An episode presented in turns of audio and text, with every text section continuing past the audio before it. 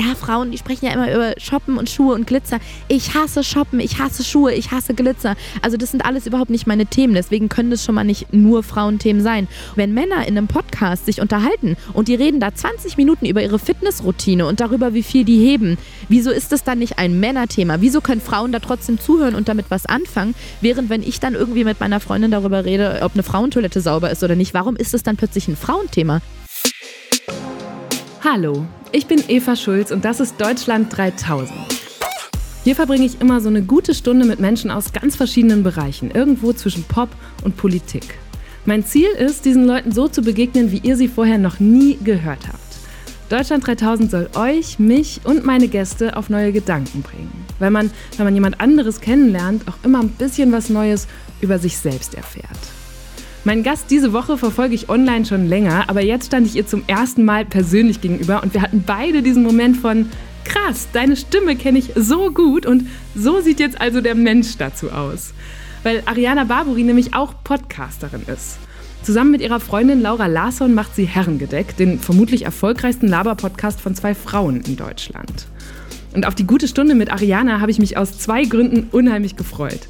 Zum einen sprüht einfach alles, was sie macht, ob jetzt die wöchentlichen Podcast-Folgen, ihre Stand-up-Auftritte oder ihre Insta-Stories, vor guter Laune. Die ist echt schon aus der Ferne ansteckend.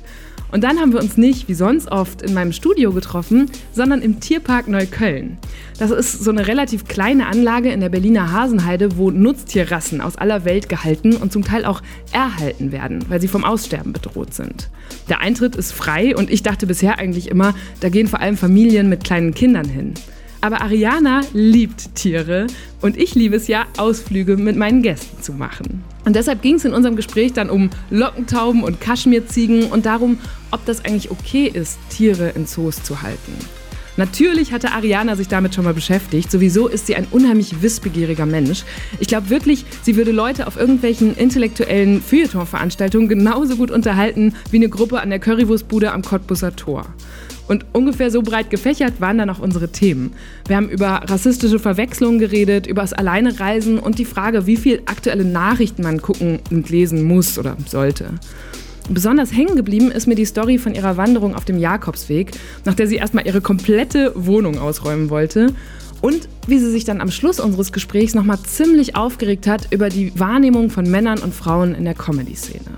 Also, hier kommt eine tierisch gute Stunde mit Ariana Barbori. Hallo Ariana. Hallo Eva. Wo kommst du gerade her? Äh, von zu Hause tatsächlich. Um, mitten in der Mittagszeit. Das, ist, das kann auch nur ein frei Selbstständiger sagen, ja, oder? Ja, ist doch schön. 14 Uhr, ich komme von zu Hause. Und jetzt direkt in den Tierpark Neukölln. Ja, ich freue mich. Ich sehe hier schon Ponys, ich sehe ja. dich, ich sehe Vögel. Da ist, was ist das? Das ist ein es Schild, ist, Eva. Nein, Ach dahinter so. ist es ein La. Nee, was ist das? Also es ist auf jeden Fall ein Tier, was vor uns wegläuft gerade. Es ist irgendwas mit langen Ohren. Es sieht ein bisschen aus wie eine Mischung und aus einem ist Hasen flauschig. und einem Zebra. Es ist sehr flauschig. Und ach, sie ist, es sieht Warte, aus wie es eins dieser Tiere, das spuckt. Guck mal, oder eine Gröllwitzer Pute. Nein, das ist, glaube ich, drunter. Das ist, glaube ich, eher die Frau daneben. Aber Nee, es ist ein Lama. Lama. Ich wusste nicht, dass es hier Lamas gibt. Ich dachte, hier gäbe es nur so Ich auch nicht, aber ich habe das Gefühl, die sind mit dem Flugzeug oder so hierher gekommen. Ich glaube nicht, dass die. Meinst du? Wir, ja, also hier steht auf dem Schild, Guck mal, aus Lamawolle werden wärmende Kleidung und Seife hergestellt. und auch bei den Inkas im Andenhochland wurden Lamas zahlreich gehalten zwischen dem 12. und 16. Jahrhundert. Meinst du, die Wärmen, das Wärmende bezieht sich nur auf die Kleidung oder auch auf die Seife? Ach nee, es sind Seile. Oh mein Gott, ich habe Kontaktlinsen und ich kann das nicht mal lesen. Okay, erzähl mir mal kurz, warum wir hier sind. Also ich habe dich hierhin eingeladen, Ja. aber du bist ein unheimlich tierlieber Mensch. Das stimmt und ich kann dir gar nicht sagen, warum. Ich könnte jetzt so ein abgedroschenes Zitat benutzen und sagen, Tiere sind die besseren Menschen. Aber nee, ich finde Tiere, ich finde Tiere einfach nur geil, Eva. Was, was sind so deine Lieblingstiere? Also ich war als kleines Kind natürlich ein Classic-Pferdemädchen mit Reiterhof und am Wochenende auf Turniere. Und, Äh, ja. So Springreiten? Nee, oder spring doch nicht. Das, das, das ist ein bisschen ähm, einfachere Dressur, nur so Schritt, Trab, Galopp und so. Ich finde ja, Esel sind die besseren Pferde. Wirklich? Ich liebe Esel. Sind die nicht sehr störrisch? Ja, weil sie so schlau sind. Die sind doch viel intelligenter als Pferde. Mein Onkel hatte mal Esel mhm. und er, also viele, und er hatte zwei, von denen er fest davon ausgegangen ist, dass sie lesbisch waren. Und Ah. Seitdem, ich habe das nie, nie mal recherchiert, ob es das Aber hat er, sie gibt. mal, hat er sie mal dabei erwischt, wie sie sich bef ja, das also, war seine Behauptung. okay. Die da finde ich aber besonders schön. Hat er gesehen, was die mit den Karotten machen, die er in den Trog gelegt hat?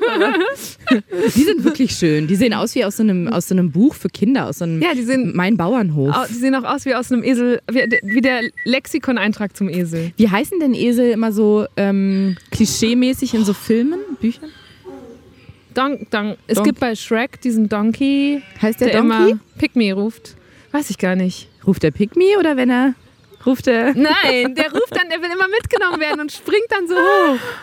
Und oh, können wir kurz über Schafe reden? Weil, also hier stehen, wir müssen noch mehr beschreiben, was wir sehen. Also da sind Schafe, sehr viele mit sehr zotteligem Fell. Das stimmt und teilweise kann ich auch nicht zuordnen, von wem die Geräusche kommen, muss ich sagen. Da sind aber auch eine Menge Pfleger. Es kann auch was damit zu, zusammenhängen. Vor uns, also und was ich ganz toll finde, ist ein bisschen hier wie in so einer reiner, äh, hier, nee, wie heißt der, die, die Kommune? Langhans? Rainer Langhans. So.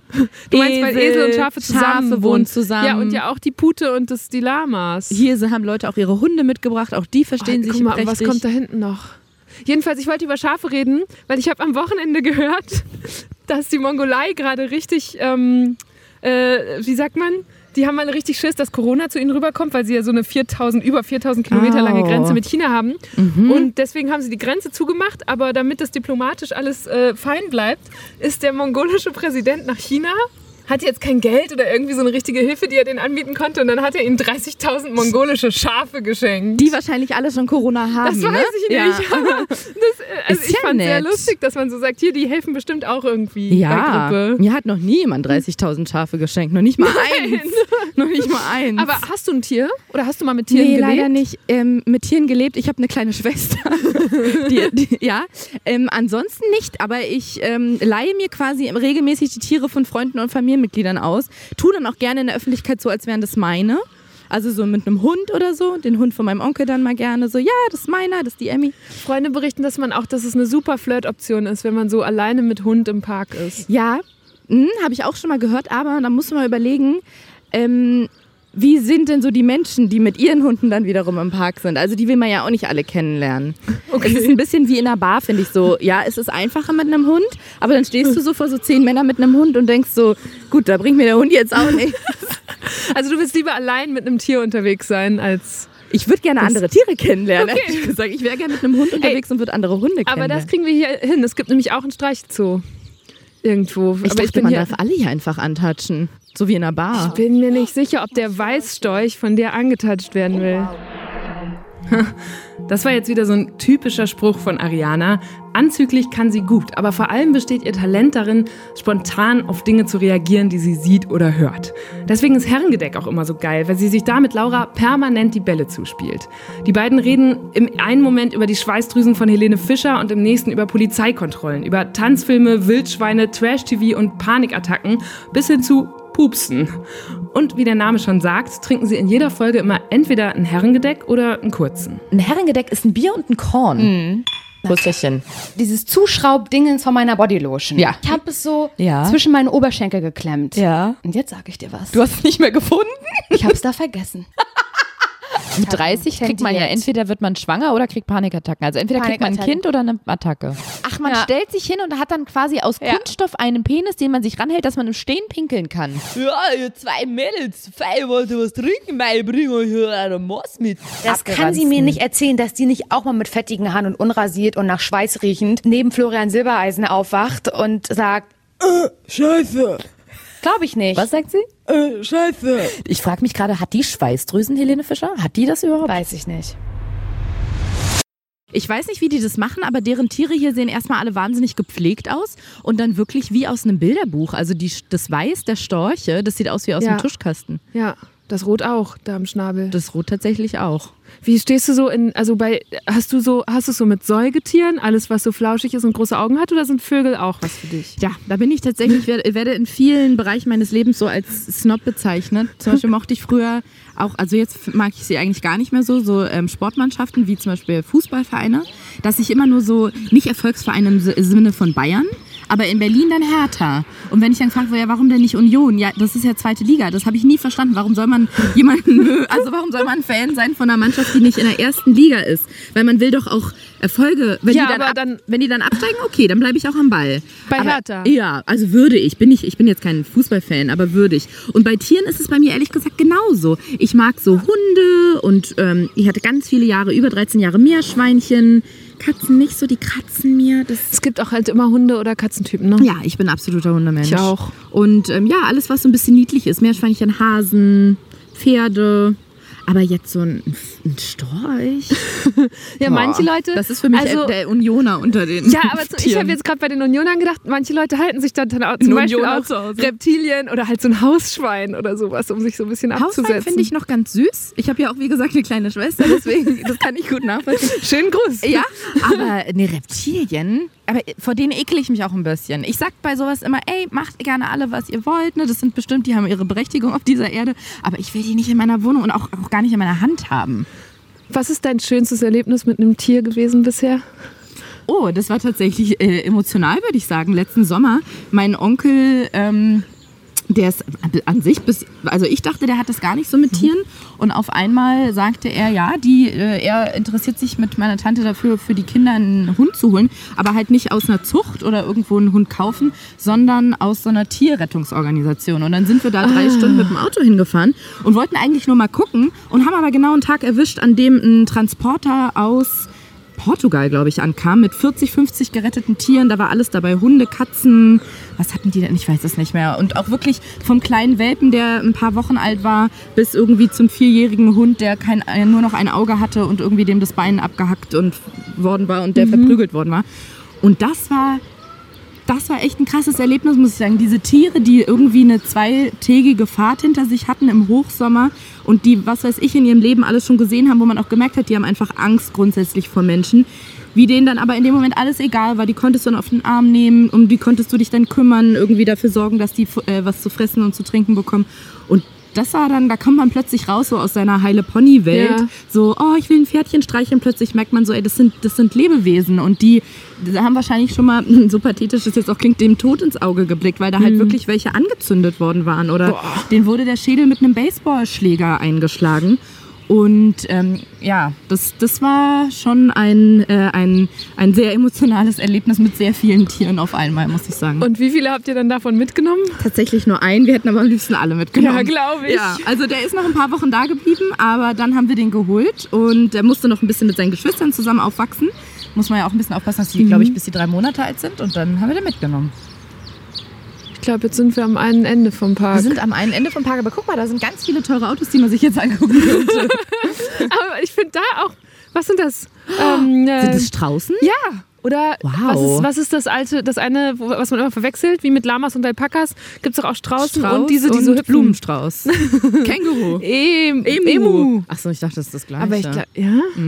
aber ist es wahrscheinlich nicht, du wirst recht haben. Aber ja, was ist dann? Also die sehen auf jeden Fall, sind sie sehr gut getarnt in diesem herbstlichen Tierpark hier. Man sieht die tatsächlich nicht, weil die irgendwie zwischen so einem Gestrüpp sind. Und bei Straußen setzt bei mir sofort dieser Gedanke ein, muss man bei Straußen nicht aufpassen, dass sie einen treten oder sind das andere Tiere? Oder dass sie einen so weghacken, Ja. hätte ich jetzt eher gedacht. So. sind, mh, sind, du machst gerade so einen schönen Move. So. ja, so. Mach das mal, wenn du in der Bar stehst und einen Typen kennenlernen willst. Ich glaube, wenn du das machst, hast du viele Erfolgschancen. Was geht?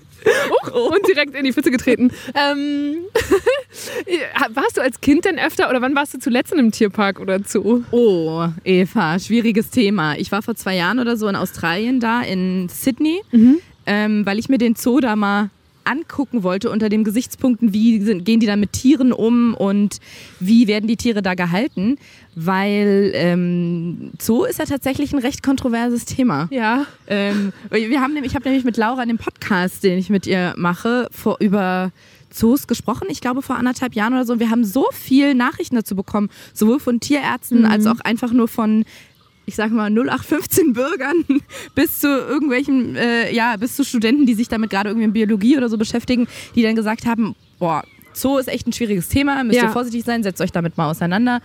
Und ich muss echt sagen, ich hatte davor so ein bisschen so ein romantisch verklärtes Bild, so wie man irgendwann auch mal über Zirkus gedacht hat. So, Mhm. oh, ist doch nett, wenn die da ihre Kunststücke machen. Ich mittlerweile auch denke, nee, das ist nicht nett, das ist einfach nur scheiße. Nee, Kunststücke bestimmt nicht. Wir haben Ja. dazu auch einen Film gemacht letzten Sommer. Äh, da war ich auch in einem großen deutschen Zoo. Erstmal hatte ich keine Ahnung, dass Deutschland wahrscheinlich das Land mit den meisten Zoos der Welt ist. Ah, okay. Das kann man nicht, also man kriegt diesen Fakt nicht hart, wie wir in der Redaktion sagen. Wow, das habe ich auch schon mal gesagt, aber in einem anderen Zusammenhang. ähm, weil es kein so internationales Register gibt. Aber wenn man so die Schätzungen über, ähm, wie sagt man, über den Daumen peilt, Mhm. dann sind wir wahrscheinlich die zooverrückteste Nation, die es so gibt in Das der Welt. mich aber ehrlich gesagt überhaupt nicht. Ist es nicht so krass deutsch, dass eine Familie am Sonntag sagt irgendwie so, na Rüdiger, gehen wir heute ins Zoo mit den Kleinen? Aber ich, das stelle ich mir eigentlich auch richtig schön vor. Also ich weiß noch da in dem Zoo, wie fasziniert die Kinder alle waren Mhm. und die Möglichkeit, dass sie das da so live direkt alles sehen können. Und ich fand auch spannend, dass jetzt nicht unbedingt die Tiger oder Löwen oder Eisbären die begehrtesten Tiere waren, sondern dass der Streichelzoo mit Abstand Ja. ähm, so das Highlight war. Und Aber Mhm. ich glaube, alles andere ist auch recht abstrakt noch für Kinder, oder? Guck mal, da ist ein Tiger, der wohnt ganz weit weg und der frisst ganz wilde Sachen so. Und die Kinder so, "Mm, okay. Und dann stehen die irgendwie vor so einer Ziege und dürfen der so kleine Pellets ins Maul drücken. Da Ja. sind die dann voll dabei. Oder werden von der Ziege überrannt. Das war Oder bei uns so. ja der Fall. Aber da war damals so, was ich dann erst gelernt habe, ist, wie stark Zoos sich halt auch in Natur- und Artenschutz einbringen, wie viel Geld die da auch reinballern und zum Beispiel so Projekte am anderen Ende der Welt unterstützen. Äh, dann, ich habe auch so von, ich hatte mich dann in mehrere Zoos eingelesen und es gibt eigentlich bei vielen Beispiele, wie die einzelne Arten wieder aufgepäppelt und irgendwohin ausgewildert haben oder in mehr Zoos verbreitet. Und ich hatte den Eindruck, dass, es, dass der Unterschied immer ist, die Idee hinter Zoo ist schon Artenschutz. Ganz viele Tiere würden aussterben, wenn sie nicht zumindest hier irgendwie so gehalten werden. Und gleichzeitig hat man dann immer Sorge, dass sie trotzdem falsch gehalten werden. So in, ne, ich weiß nicht, wie das dann in Sydney war, wie dein Eindruck da war.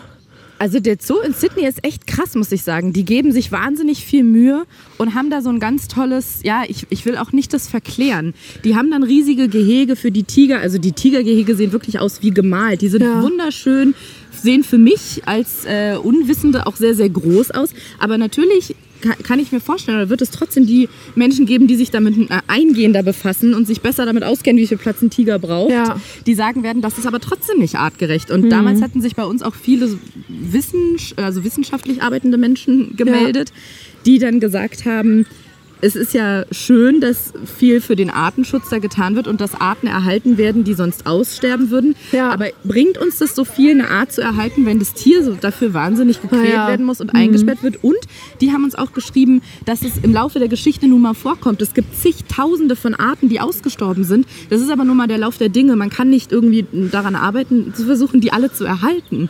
Krass, das heißt, diese, die vielen WissenschaftlerInnen, die euch geschrieben haben, die waren fein damit. Dass, also, dass Also man nicht sagt, alle. sterben aus. Ja, nicht alle. Die waren natürlich auch alle unterschiedlicher Meinung. Aber ich weiß definitiv noch, dass eine dabei war. Und ich habe das danach so ein bisschen recherchiert. Oh, Sattelschweine. Sattelschwein.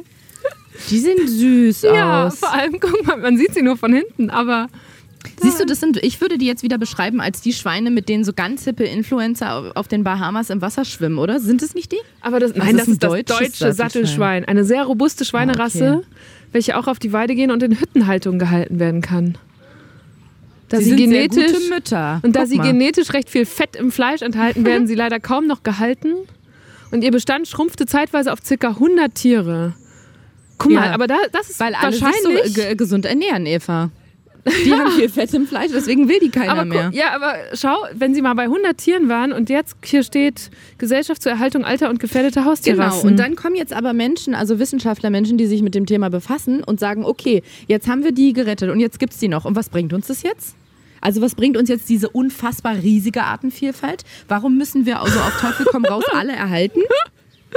Wirklich? Ja, und ich habe mir, ganz ehrlich, ich habe mir das im Internet durchgelesen, auf vielen, vielen seriösen Seiten und dachte so, ich weiß nicht, wie das jetzt noch im fachlichen Zusammenhang steht, aber klingt für mich erstmal plausibel. Warum, warum muss man jetzt, wenn, wenn die Art nun mal ausstirbt und keine ökologische Nische mehr hat, Ja. warum muss ich jetzt alles dafür tun? Warum muss ich da jetzt ein künstliches Gehege aufbauen, um bloß, bloß noch diese Rasse zu Aber erhalten? ist nicht, also was, was mich damals bei dem Film bewegt hat, ist, dass wir am Ende natürlich selber schuld sind, dass diese Arten, also ganz viele, so zum Beispiel so ein Eisbär, Ja. da, da fand ich krass, wie stark die nicht nur durch Klimawandel, den, der ja auch groß, teils menschgemacht ist, äh, bedroht sind, sondern auch durch Wilderer. Also es gibt ganz viele menschliche Gründe, warum dieses Tier vom Aussterben bedroht ist.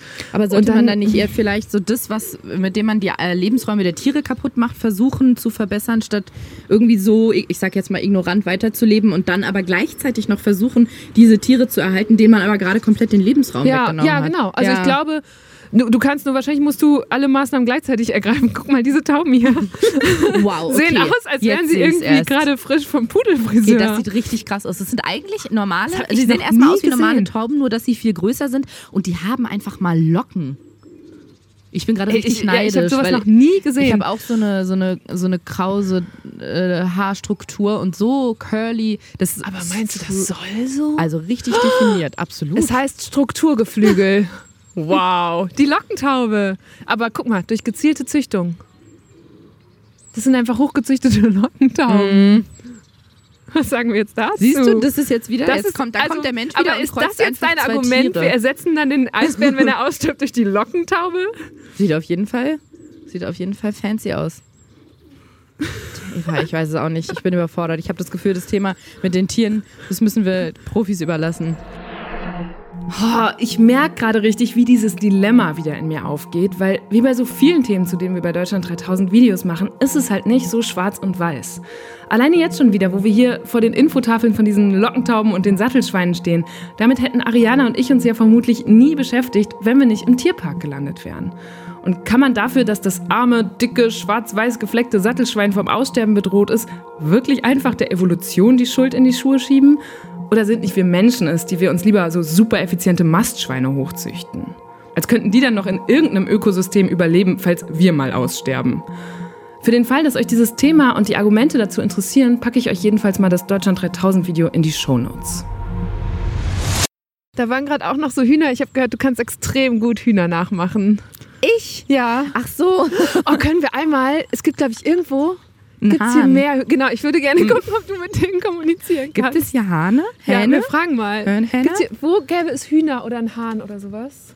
Ähm, also da vorne, da vorne gibt es welche, aber so die typischen gibt es dann eher da oben auf dem Hof. Okay, Die dann typischen. gucken Wir noch suchen einen vorbei. typischen. Danke. Vielen Dank. Ja, tatsächlich habe ich irgendwann mal versucht, Tiere zu imitieren oder das zu üben. Und einen Hahn fand ich einfach als Tier sehr eindrucksvoll. Weil so, ja, mach mal eine Maus. Ja, cool, dann stehe ich im Club und mach eine Maus. Wie macht eine Maus? Aber so ein Hahn ist halt imposant. Das Problem ist, aber es ist ein hausgemachtes Problem, das gebe ich zu. Ein Hahn zu imitieren ist unfassbar laut.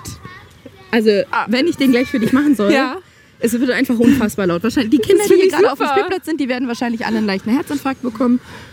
Wenn hier irgend, ich würde an deiner Stelle auch einmal vorher rumfragen, ob hier Epileptiker sind. Die sollen sich dann kurz die Ohren zu halten. Nicht, dass es dann auf unsere Gefahr geht.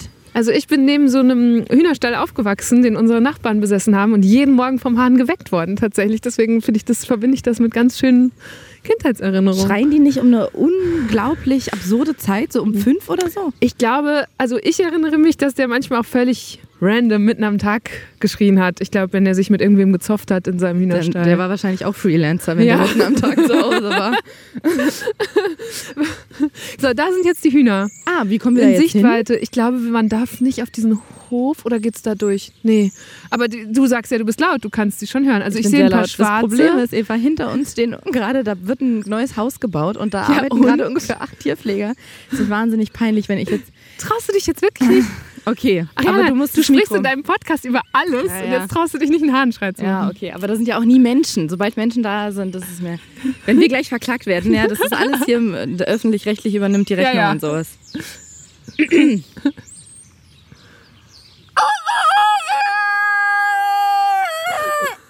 Das ist wirklich sehr, sehr laut. Warte, jetzt gucken wir kurz, ob eine Antwort kommt. Ja, das Pferd hat sich geschüttelt. Ey, ja, und dieser eine Hahn rennt auf jeden Fall sehr, sehr schnell über den Hof gerade. Oh, scheiße. Ich weiß, ich weiß manchmal nicht genau, was ich Guck mal, sage. da ist auch noch ein V. Ja, stimmt, Oh, was sagst ja, du wohl? das weiß ich nicht. Manchmal möchte ich zum Beispiel sowas sagen wie, hey, wie geht's dir? Und sag aus Versehen, hast du heute Nacht schon was vor? So, Ah. Ja, ich habe das mit dem Ak Deswegen Dialekt ist der jetzt ganz raus. Wahrscheinlich, Der hat genau. Der hat mich gesehen der und hat dachte schon mit der vor. alten auf gar keinen Fall. Ach, guck kann- mal, guck eigentlich mal. kann man hier zu den Eseln Ja, weil ich die wollte jetzt noch streicheln. Ja, Baustelle, zurzeit gesperrt. Das heißt, die Berlin, Esel ne? sind, Das ist dann, Berlin, war eine einzige Baustelle. sind die Esel jetzt auch Guck emotional mal, der komplett? guckt, der will dich unbedingt treffen, guck mal. Oder dich. Oh, so flauschig auch. Der sieht Oh. wirklich süß aus. Jetzt streckt er den Kopf da über die Absperrung. Mir ist mal, als ich als Kind oder Teenager, nee, Pubertierende im Zoo war, die, meine Zahnspange in den Kamelgraben gefallen. Oh nein. Ich habe, glaube ich, einfach vor Staunen den Mund so aufgerissen. also so viel zum Thema, können Kinder schon von großen Tieren beeindruckt sein. Aber bist du eins dieser Mhm. Kinder, von dem dann so ein Video viral gegangen ist, wo die Mutter dann versucht hat, das so hinten an der Latzhose aus diesem Kram rauszuholen? Dafür bin ich, glaube ich, zu alt. Da gab es Viralität noch nicht. Oh. Aber ähm, ja, dann, mein Vater hat sich dann so einen sehr langen Stock organisiert und so im Kamelgraben rumgestochert, bis wir sie wieder rausgekriegt haben. Hast du die jemals wieder in den Mund Ja gesteckt? klar, ich habe die äh, aufwendig gereinigt. Äh, Alles ist besser als nochmal Abdrücke für eine Zahnspange ja, das machen. Boah, ich habe jedes Mal gewirkt dabei. Ich glaube, ich ich fand einmal so übergeben. schrecklich. Und es war halt auch wirklich kein Mhm. Ohrkleber. Oh, okay. Nein, nee, nein, das verstehe ich. gut. Wollen wir uns da vorne hinsetzen? Was war da nochmal? Die Storche, Dammwild oder? oder Storche. Dammwild. Und dann kann ich dir entweder oder Fragen stellen, nämlich. Gerne. Also gerne ist auch gelogen, weil ich äh, bin eine wahnsinnig schlechte Entscheiderin, aber Wirklich? ja, Warum? ganz schlimm. Also, weil ich denke, ich bin manchmal so, dass ich denke, ah ja, natürlich, das zuerst. Und auf einmal, oh, aber was ist, wenn ich das zweite auch ganz gut gebrauche? Nee, aber das erste ist günstig. Ja, aber gut, das zweite dafür ist. Okay, also Ja. du, du verkopfst dann eine Entscheidung, Mm, die du vom. Bauch her schon getroffen hättest. Deswegen, ich versuche dir einfach innerhalb so von hundertstel Sekunden zu antworten. das ist doch gut. ich guck könnte mal, dir antworten, bevor du die Frage gestellt hast. Das können wir auch gerne oh, probieren. sind es Wölfe? Ist Moment, nein, das sind Schafe. Ey, ganz ehrlich, ein Oder Schaf, Ziegen. Guck mal, es sind was Ziegen. sich am Hinterkopf kratzt mit Sieht dem aus Hinterbein, Wolf. sieht aus wie ein Wolf. Aber es ist auch noch weiß. so. Ja, ein weißer Wolf, ein sibirischer Schneewolf. Hast du eine kleine Farbschwäche? Nee, ich sehe, dass es weiß ist. Aber es gibt doch wirklich so seltene. Wirklich. Stimmt, Schneefüchse gibt's. Ich überlege aber gerade, ob die jetzt so spektakulär sind oder ob wir uns eine Bank weitersetzen. Weil da war, glaube ich, da waren Rehe. Kaschmir. Kaschmirziegen sind das nämlich, keine Wow. Wölfe. Kann man aus den Schal machen? Ja, guck mal Sehr hier. feine Unterwolle. Mhm, wird im Frühjahr ausgekämmt. Dann kommen wir im Frühjahr wieder. Ja, 150 Kilo. Gramm. Oh Gott. Ich habe einfach eine Leseschwäche. Aber ähm, wir haben schon ziemlich viel gelernt. Also wenn Find wir wieder über, die, über den Bildungsauftrag von Zoos und Tierparks reden. Absolut. Da, guck mal, Dammwild, das ist doch super für Entweder-Oder-Fragen. Super. Ich leg einfach direkt los und du entscheidest schnell. Hunde oder Pferde? Och nee, Eva. Es fängt ja jetzt schon an. Hunde oder Pferde? Okay. ähm, also kann ich mir aussuchen, auch wie viel Geld ich dabei hätte? Weil wenn ich viel Geld hätte, könnte ich mir zum Beispiel viele Pferde kaufen. Ich finde das eine super Einschränkung. So hat noch nie jemand geantwortet. Ja, kannst du dir aussuchen. Oh, das ist Dann würdest du schwieriger. Hunde verzichten. Nee, ich muss gerade mal überlegen. Ich könnte. Boah, hast du den Hahn gerade gehört? Ja, Der war das richtig war deine jämmerlich. Antwort. Das war richtig. Das war richtig wack, Bruder. Mm, Also ich könnte mir ganz viele Pferde kaufen, aber Hunde kann ich überall mitnehmen. Ich könnte zum Beispiel mit einem Hund ins Einkaufscenter gehen. Das könnte ich mit einem Pferd eher nicht machen. Ach, ich nehme Hunde. Okay, Backstreet Boys oder NSYNC? Backstreet Boys, hallo. Sehr gut, dafür habe ich nämlich eine Anschlussfrage. AJ oder Nick?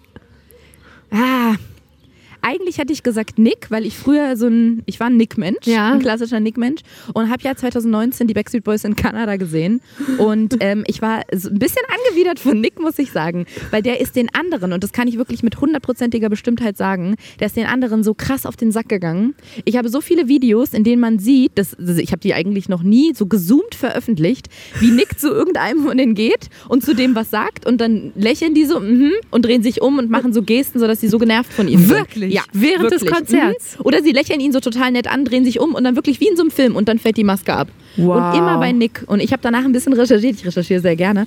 Und offensichtlich ist es auch so, dass es innerhalb dieser Band so einen kleinen ähm, Zwist gibt, weil wo alle ein bisschen genervt von Nick sind. Wenn du noch mehr Infos brauchst, ich kann da auch vermitteln. Das ist faszinierend. Aber waren Nick oder die Backstreet Boys so Leute, von denen du auch Poster an der Wand hängen Ja, hattest? zum Beispiel? Ja. Mhm. Und ich fand AJ tatsächlich bei dem Konzert total sympathisch und deswegen würde ich jetzt einfach AJ nehmen. Auch Wenn man sie halt einmal im Real Life trifft, ne, So. das kann alles ändern. Und wir haben die gleichen Initialien. Ich habe noch einen zweiten Vornamen. Nämlich? Jasmin. Hm.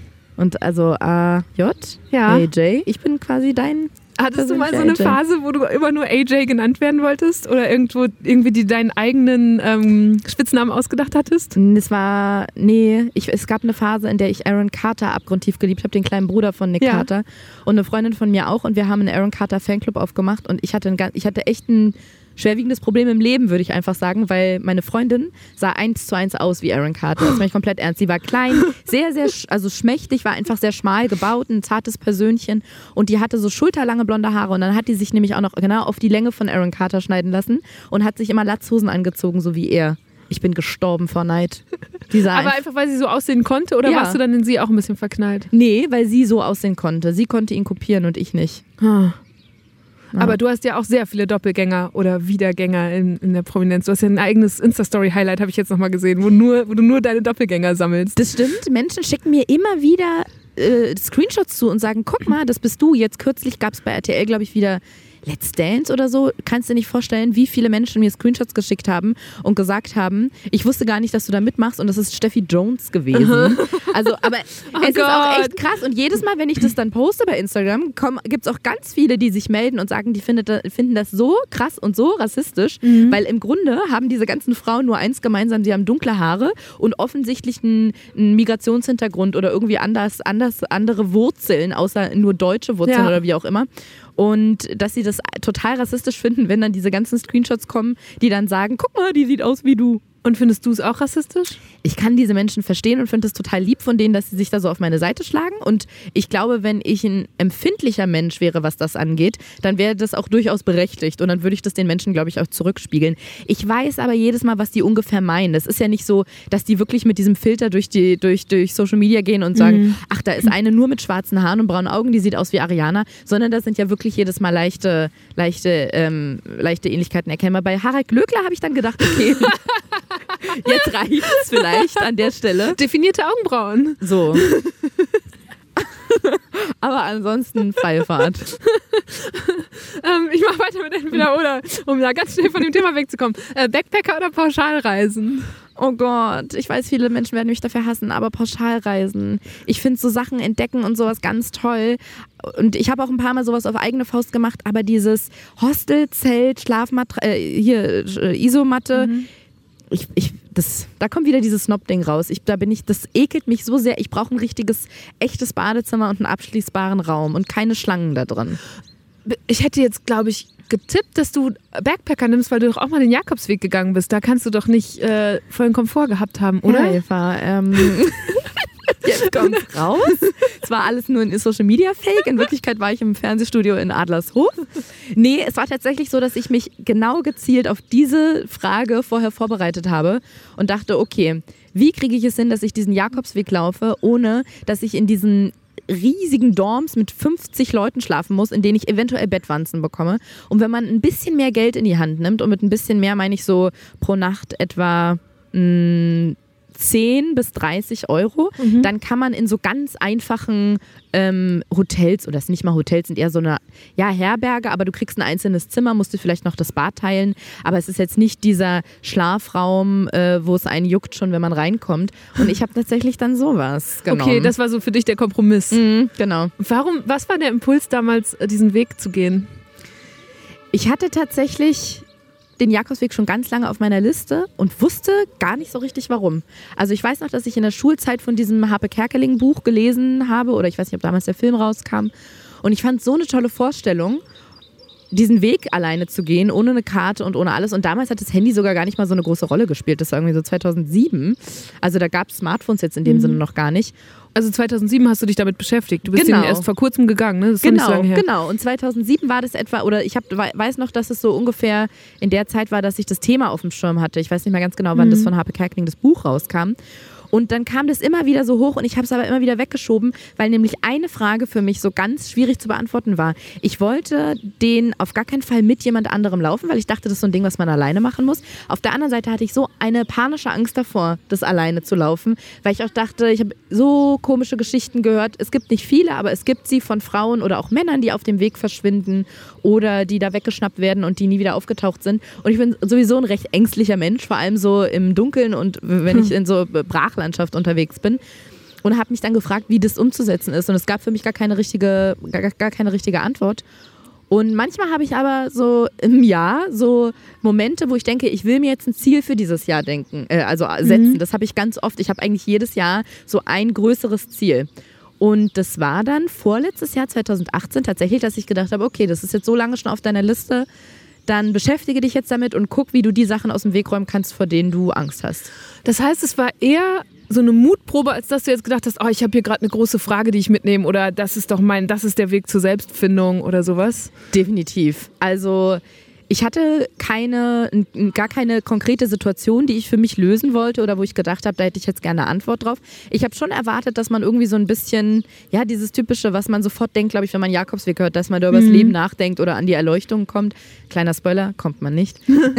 Aber ähm, ja, das war gar nicht so im Vordergrund, sondern das war mehr dieses, ich glaube, es ist eigentlich für mich unschaffbar. Ja, dann mache ich es doch mal. Mhm, stark. Wie lange hast du gebraucht? Ich bin ja den Portugiesischen gelaufen. Es gibt mhm. ja ganz viel so ein riesiges Netz aus Jakobsweg Jakobswegen. Der portugiesische sind, wenn man von Porto ausläuft, ich glaube um, um die 300 Kilometer und ich habe zwölf Tage gebraucht, wenn ich mich richtig erinnere. Und was passiert mit einem an so zwölf Tagen? Also ich habe im letzten Sommer zum ersten Mal so alleine Radwandern mhm. ausprobiert, einfach aus, okay, ich muss hier noch mal raus, bevor mein Urlaub vorbei ist und bin so los. Und ich war halt wirklich in Mecklenburg-Vorpommern mit meinem Fahrrad und saß da drauf die äh, Gänse scheinen das die, auch super interessant Die zwei Gänse, die, ja. gibt, die legen hier gerade richtig los. Ah, die sind aber ein bisschen wie aus diesem Nils Holgersson-Film, ne? Guck mal, die sehen wirklich ja, oder exakt wie so Amy aus. und die Wildgänse. Ah ja, stimmt. Den habe ich auch sehr gemocht, den Film. Ja. Jedenfalls hatte ich bei in MacPom auf meinem Fahrrad, also als ich da losfuhr, dachte ich, das ist eine super Idee. Also als ich noch im Zug war, nach, um zu dem Startpunkt. Und dann saß ich auf dem Fahrrad und habe nach der ersten Stunde gesagt, okay, und das ist das jetzt hier also, mehrere Tage lang. Und so sieht es die ganze Zeit aus. Hattest du auch so einen Moment? Ehrlich gesagt hast du das richtig gut beschrieben, weil genau so war es. Ich habe mich, ich habe mir relativ kurzfristig entschieden, das zu machen. Ich glaube sechs Wochen vorher mhm. oder so, wenn ich mich richtig erinnere. Und habe dann so schnell losgelegt mit die, dieses Equipment, was du dafür brauchst, zusammen kaufen. Also Rucksack, Schuhe. Du musst die noch einlaufen, also einwandern quasi. Das habe ich in Berlin hier in Kreuzberg gemacht. Bin ich so um Hast den so als neuen Style verkauft. Ja, wirklich. Also ich kam mir so bescheuert vor in diesen Wanderstiefel Stiefeln. Ich habe nicht reingepinkelt, das machen ja auch manche, damit die besser sitzen. Aber habe da irgendwie alles zusammengetragen, Bücher und die Karte und die Strecke rausgesucht. Und ich wollte ja auch komplett ohne Handy laufen. Ich habe ja mein Smartphone sogar da gelassen. Mhm. Sprich, ich hatte nur ein Notfallhandy, was nur Anrufe ähm, tätigen konnte. Und ich musste mir eine Liste vorher noch machen mit Hotels und so Herbergen am Weg, die ich dann ausgedruckt habe, wirklich für den allergrößten Notfall.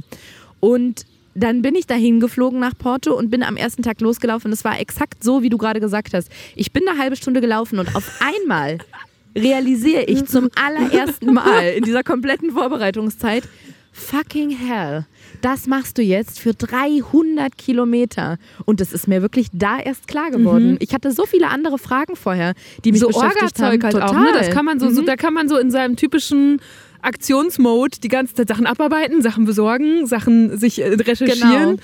und dann stehst du auf dem Weg. Genau. Und ist es bei dir aber auch irgendwann gekippt in sowas Positives?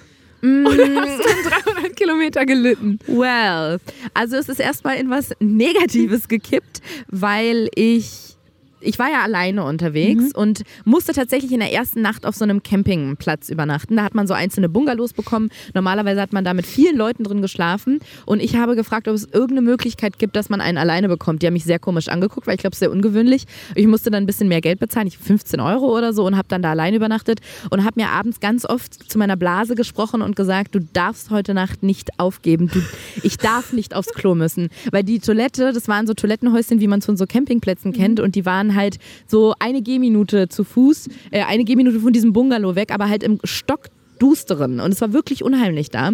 Und diese Nacht habe ich irgendwie überstanden und die nächsten Tage dann auch. Aber es ist schon so, dass man so ein bisschen ja, nicht einsam wird, aber du triffst die ganze Zeit so mhm. Wanderer auf deinem Weg und ähm, bist aber die ganze Zeit mit dir alleine und kannst halt auch, ich habe jeden Tag Tagebuch geschrieben, aber du kannst halt nicht, du hast kein Internet, kein Handy, was dich ja, ablenkt. Du kannst kann. auch, genau, nicht ablenken, du kannst auch nicht teilen, ne? Also mhm. du musst irgendwie alles mit dir selber ausmachen. Genau, und das sowas fehlt mir auch, deswegen bin ich nicht so ein guter Alleinereiser oder nicht so eine gute Alleinereiserin, weil ich gerne Sachen mit anderen Leuten teile. Und wenn ich nur sage, ach guck mal, da sind zwei Storche da drüben, wie schön, ja. oder? Ja. Genau. Und ähm, ich bin eigentlich von so von so Riesenverletzungen verschont geblieben. Manche stolpern ja da auch oder mhm. keine Ahnung, denen gehen die Füße unten komplett auf. Aber ich hatte schon an der Ferse eine Verletzung, die halt von den Schuhen kam, die immer größer geworden ist und die irgendwann ah. auch aufgegangen ist. Und äh, ich bin, wollte halt trotzdem weiterlaufen. Ich bin da in die Apotheke gegangen. Die haben da an den Apotheken alle so ähm, Pilgerecken heißen die. Dann gibt es da so Pflaster und Verbände nur für Pilger auf diesem kompletten Weg in äh, Portugal und in Spanien. Und ich habe mir dann die Füße verbunden, obwohl die in der Apotheke gesagt hat, an ihrer Stelle würde ich abbrechen.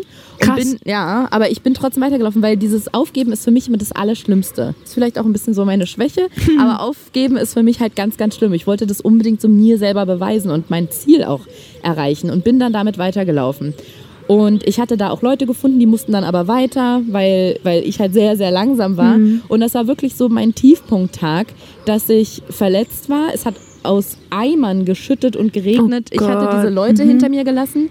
Und dann erinnere ich mich noch, es gab diesen einen Morgen, an dem ich losgelaufen bin und ich habe mir den Fuß richtig doll verbunden. Das war der erste Morgen, wo ich dann wieder alleine losgelaufen bin. Und ich habe gedacht, das wird jetzt einfach ein guter Tag. Und ähm, Wie so eine Affirmation ja, sozusagen, genau. dir selber vorgenommen, das muss Genau, gut weil ich werden. gemerkt habe, wow, ich laufe seit zwei Minuten und die Schmerzen sind einigermaßen erträglich. Das wird jetzt einfach ein guter Tag. Und ich weiß noch ganz genau, ich bin so einen kleinen Feldweg lang gelaufen und da kam eine Katze und ich habe mich gebückt und diese Katze gestreichelt. Und noch während ich gedacht habe, das ist aber auch irgendwie sehr abgelegen hier. Also wenn hier was passieren würde, hier würde das halt niemand bemerken, habe ich mich noch auf diesen Tag gefreut und gedacht, jetzt habe ich wieder Energie, jetzt lege ich wieder los. Und ich gehe diesen Weg entlang, diesen Feldweg und es hat halt wahnsinnig geregnet. Dadurch musste man so am Rand laufen, weil das so ein matschiger Sandweg war. Und das, das ist, es ist wahnsinnig schnell gegangen. So wie wenn Menschen von einem Unfall berichten oder so. So, so kommt mir das immer vor, weil es sich wirklich in so Sekundenbruchteilen abgespielt hat. Ich sehe irgendwas im Augenwinkel, guck kurz hoch, aber aus Reflex sofort wieder runter, laufe weiter, weil ich merke, da steht ein Mann. Und auf einmal, ich überlege gerade, wie kann man das ausdrücken, dass es jetzt weder jemanden triggert, noch das zu Er steht da und holt sich einen runter. Und hat halt, Wirklich? ja, und er hat halt genau an dieser Ecke gewartet. Das ist mir später erst klar geworden, weil von dem Punkt, wo er stand, kann man, konnte man diesen kompletten Er konnte Feldweg sehen, wer da so sehen. hochkommt. Genau, der konnte so diese kompletten 100, 150 Meter einsehen. Man selber kann das aber nicht sehen von da. Und genau, und der stand halt da und hat, äh, ja genau, hat wahrscheinlich gesehen, dass ich da auf den zukomme und auch alleine bin und hat es ausgenutzt. Und ich habe wirklich Todesangst gehabt, weil es, es musste so schnell gehen, ich musste so schnell reagieren. Und ich habe ja überhaupt nicht ge gecheckt in dem Moment, dass es nur jemand war, der das da irgendwie geil fand, dass er wusste, da laufen äh, Ja, da einsame Wanderer rum. lang, genau. Ja. Der hätte ja sonst noch was vorhaben können. Und äh, das war wirklich, wirklich schlimm. Und ich habe so ein Pfefferspray dabei gehabt, das habe ich hier zu Hause aus Berlin. Ich, dann bin ich an der nächsten Weggabelung stehen geblieben, wirklich zitternd, richtig laut Ja. keuchend, habe richtig laut geatmet, habe meine Sachen rausgeholt, dieses Pfefferspray rausgeholt, habe mir einen richtig spitzen Stock gesucht und dann habe ich dieses Regencape hinten an meinen Rucksack gebunden und es kommt mir selber so ein bisschen dramatisch vor, aber das hat dann so im Wind geflattert und ich kam mir so ein bisschen vor wie so ein Superman oder eigentlich Superwoman, Cape. genau, mit diesem roten Cape, was so hinter mir flatterte und ich habe diesen Stock halt hochgehalten in der rechten Hand, diesen spitzen Stock und in der linken Hand hatte ich ein hatte ich dieses Pfefferspray und bin dann auch noch durch ein Gebirge gekommen, wo stand, ich dachte halt erst, ich irre mich, wo es Wölfe gab noch. Und es stand da auch. Meine Güte. Also dieser Tag war wirklich, das selber Der wirklich einfach nur schlimm. Was für eine ätzende Geschichte. Ich war gerade noch so beeindruckt, wie gut Ariana offenbar darin ist, über ihren eigenen Schatten zu springen, sich trotz Regen und Verletzungen nochmal selbst zu motivieren und hochzuziehen. Das finde ich wirklich eine bewundernswerte Eigenschaft von ihr. Und dann gibt es zur Belohnung Wölfe und einen Exhibitionisten? Der hat übrigens eine Straftat begangen, zumindest wenn man nach deutschem Recht geht. Unser Gesetz sagt, dass es die Privatsphäre und sexuelle Selbstbestimmung einer Person verletzt, wenn sie, so wie Ariana, quasi gezwungen wird, Teilnehmerin von einem sexuellen Geschehen zu werden. Offiziell werden exhibitionistische Handlungen als leichte Delikte eingeordnet, was mir aber angesichts so einer Story irgendwie zu harmlos klingt. Die Täter bekommen in der Regel eine Geldstrafe und dann ist die Sache erledigt. Aber ob es das für die Opfer auch ist? Das Beispiel von Ariana zeigt ja, so ein Erlebnis vergisst man nicht so schnell. Im Gegenteil. Und das war genau dieser Wendepunkt, als ich nämlich diese Fußverletzung hatte, eigentlich hätte aufhören sollen, diesen Typen da ähm, getroffen habe, der sich da einen, einen von, von, der, von der Palme gewedelt hat und dann noch durch, alleine durch dieses Wolfsgebirge musste und habe dann abends in der Herberge so eine kleine Gruppe kennengelernt von einer Berlinerin und von drei oder vier Amerikanern oder Amerikanerinnen, also beides waren Pärchen dabei und außer dieser Berlinerin waren sogar alle schon relativ alt, also so um die 60 im Vergleich zu meinem Alter. Und äh, um das abzukürzen und vorwegzunehmen, wir sind den Rest des kompletten Jakobsweges zusammengelaufen und das, das ist wirklich wie so ein richtig kitschiger Film. Wir haben jeden Tag miteinander verbracht, von morgens bis abends. Wir sind zusammen essen gegangen, wir sind in Santiago Hand in Hand zusammen eingelaufen. Wir haben bis heute Kontakt. Wir wollen uns dieses Jahr alle zusammen in Berlin treffen Wie oder schön. irgendwo in Europa. Ist wirklich krass und das war im Nachhinein war das für mich wie mein persönlicher Film. Also es war Mhm. kein, ja, ich, ich bin dann einfach gewandert und es war auch kein, ja, ich bin da irgendwie mit Freunden hin, sondern es war so ein bisschen wirklich wie so eine Dramaturgie. Ich bin alleine gelaufen. Ja, genau. Erstmal ist gar nichts passiert, dann mit dieser Verletzung und diesen ganzen blöden Geschichten und habe dann so die tollsten Menschen kennengelernt, die man sich hätte wünschen können für diesen Weg. Das ist ja total irre. Ja, das war wirklich, wir- wirklich eine krasse Erfahrung. Ist das was, abgesehen von dem Kontakt, den du zu diesen Leuten immer noch hast, hat das irgendwas mit dir gemacht, was jetzt anders ist seitdem oder was vielleicht auch im Alltag immer mal wieder aufkommt? Also man hat den ganz dringenden Wunsch, und das haben wohl mehrere, dass wenn man zurückkommt vom Jakobsweg, dass man seine Wohnung ausmistet. Das hatten aber ganz viele, ja. Ich kann mir das auch erklären, weil wenn man, egal welchen Weg man läuft, egal ob man jetzt da sieben Tage unterwegs ist oder acht Wochen, du lebst ja nur aus deinem Rucksack und du hast so wenig. Und plötzlich wirkt diese Wohnung, die man zu Hause hat, egal wie minimalistisch man lebt, es wirkt plötzlich alles so erdrückend und wie so ein Ballast, den man mit sich, mit sich mitschleppt. Und man hat dieses Bedürfnis, sofort nach Hause zu fliegen und alles auszumisten und wegzuwerfen. Und ich habe zwar jetzt nicht alles weggeworfen, aber ich habe definitiv sehr, sehr viel ausgemistet. Was zum Beispiel? Ich weiß, dass ich meinen Badschrank komplett ausgemistet habe und wirklich so Sachen, wo ich oft denke, ach, dieses, diese Creme mit Glitzerpartikeln, die ich mal auf einem Event als Werbegeschenk bekommen habe, die werde ich doch bestimmt nochmal benutzen. Nee, also wenn du sie im letzten Jahr nicht benutzt hast, Ja, wirst du sie niemals weg, benutzen. ja. Genau. Und solange es jetzt nichts war, was man verschenken kann, dann halt genau einfach wegwerfen. Mm, Und natürlich die, meine Handynutzung. Das war wie so ein Schock für mich, als ich zurückgekommen bin. Ich habe mein Handy angemacht und hatte vier, ich glaube 451 WhatsApp-Nachrichten aus drei Wochen. Also ich war noch ein bisschen länger dann da und habe das Handy auch danach noch ein paar Tage ausgelassen und dann waren es halt irgendwie drei Wochen. Mm, Und das hat mir schon zu denken gegeben, dass man drei Wochen so gut ohne Handy leben kann Ja. und auf einmal wird man da so wieder reingeworfen. Ich glaube, es wäre so ein bisschen naiv, wenn man sagt, so eine im Verhältnis zum Leben dann doch recht kurze Wanderung verändert einfach so alles. Aber es kann auf jeden Fall einen Blickwinkel verändern. Und ich habe immer mal wieder so, so, so kleine mh, Tage, also so, so wie so eine wie kleine Marker oder keine Ahnung, so äh, Meilensteine, wo ich so denke, ah, jetzt ist es mir wieder ein bisschen entglitten mit der Handynutzung. Jetzt versuche ich es mal wieder so ein bisschen einzuschränken oder ähm, ja, so ein bisschen einzudämmen, wie oft ich am Handy hänge. Ich finde es total interessant, was du beschreibst über die ganzen Nachrichten und dass man die ja gar nicht vermisst hat, weil ich auch die Erfahrung gemacht habe, so wenn ich mal eine Woche offline war, dass ich überhaupt dann gar nicht das Gefühl habe, ah ja, was jetzt auf Twitter und Instagram passiert, es interessiert mich nicht mehr. Also ne, es war es gar nicht schlimm, dass man nicht da war. Wenn du so in diesem täglichen Rhythmus bist, dann fühlt sich das schlimmer an, als wenn du zwei Wochen von diesem Grundrauschen verpasst hast, weil es einfach vorbeigerauscht Total. ist. Als könnte man so den Kopf da reinstecken, dann rauscht zum einen rum und flackert und ist ganz bunt und wenn man raus ist, dann hat man ein ruhigeres und genauso entspanntes und erfülltes Leben Total. eigentlich. Ist mit Nachrichten im Übrigen auch so. Also so Tag, tagesaktuelle Nachrichten. Gerade gucke ich die wieder, weil ich denke, ah ja, ich will so größere Zusammenhänge verstehen und so weiter und versuche mir jeden Abend Nachrichten anzuschauen. Aber wenn ich das mal ein paar Wochen nicht mache, habe ich jetzt auch nicht das Gefühl, so viel verpasst zu haben. Ja. Ich weiß nicht, wie es dir da geht. Mir geht's ja Verfolgst du so Tagesgeschehen und so? Mm, Also ich habe tatsächlich ein paar Freunde, die selber eigentlich wahnsinnig belesen sind und auch gut informiert sind, die, mit denen ich mich dann schon darüber unterhalten habe und die meinten, man braucht das nicht. Ganz ehrlich, man braucht das nicht. Es verstopft einen irgendwie nur. Es ist wichtig, wie du dich so in, in deinem Kosmos bewegst quasi und natürlich auch, wie du dich verhältst und keine Ahnung, man sollte schon irgendwie aufgeklärt sein, aber man muss nicht jeden Tag Nachrichten konsumieren. Und dann spreche ich wieder mit anderen Menschen, die dann vielleicht in der Redaktion arbeiten, die dann sagen, es ist so unglaublich wichtig, dass man Nachrichten Ja. guckt und dass man Wissen verbreitet und man kriegt das doch gar nicht mit. Man weiß doch zum Beispiel gar nicht, was politisch passiert, wenn man nicht wenigstens regelmäßig Nachrichten guckt und sich auch über Wahlen informiert. Und ich bin da so hin und her gerissen. Also ich, ich finde es tatsächlich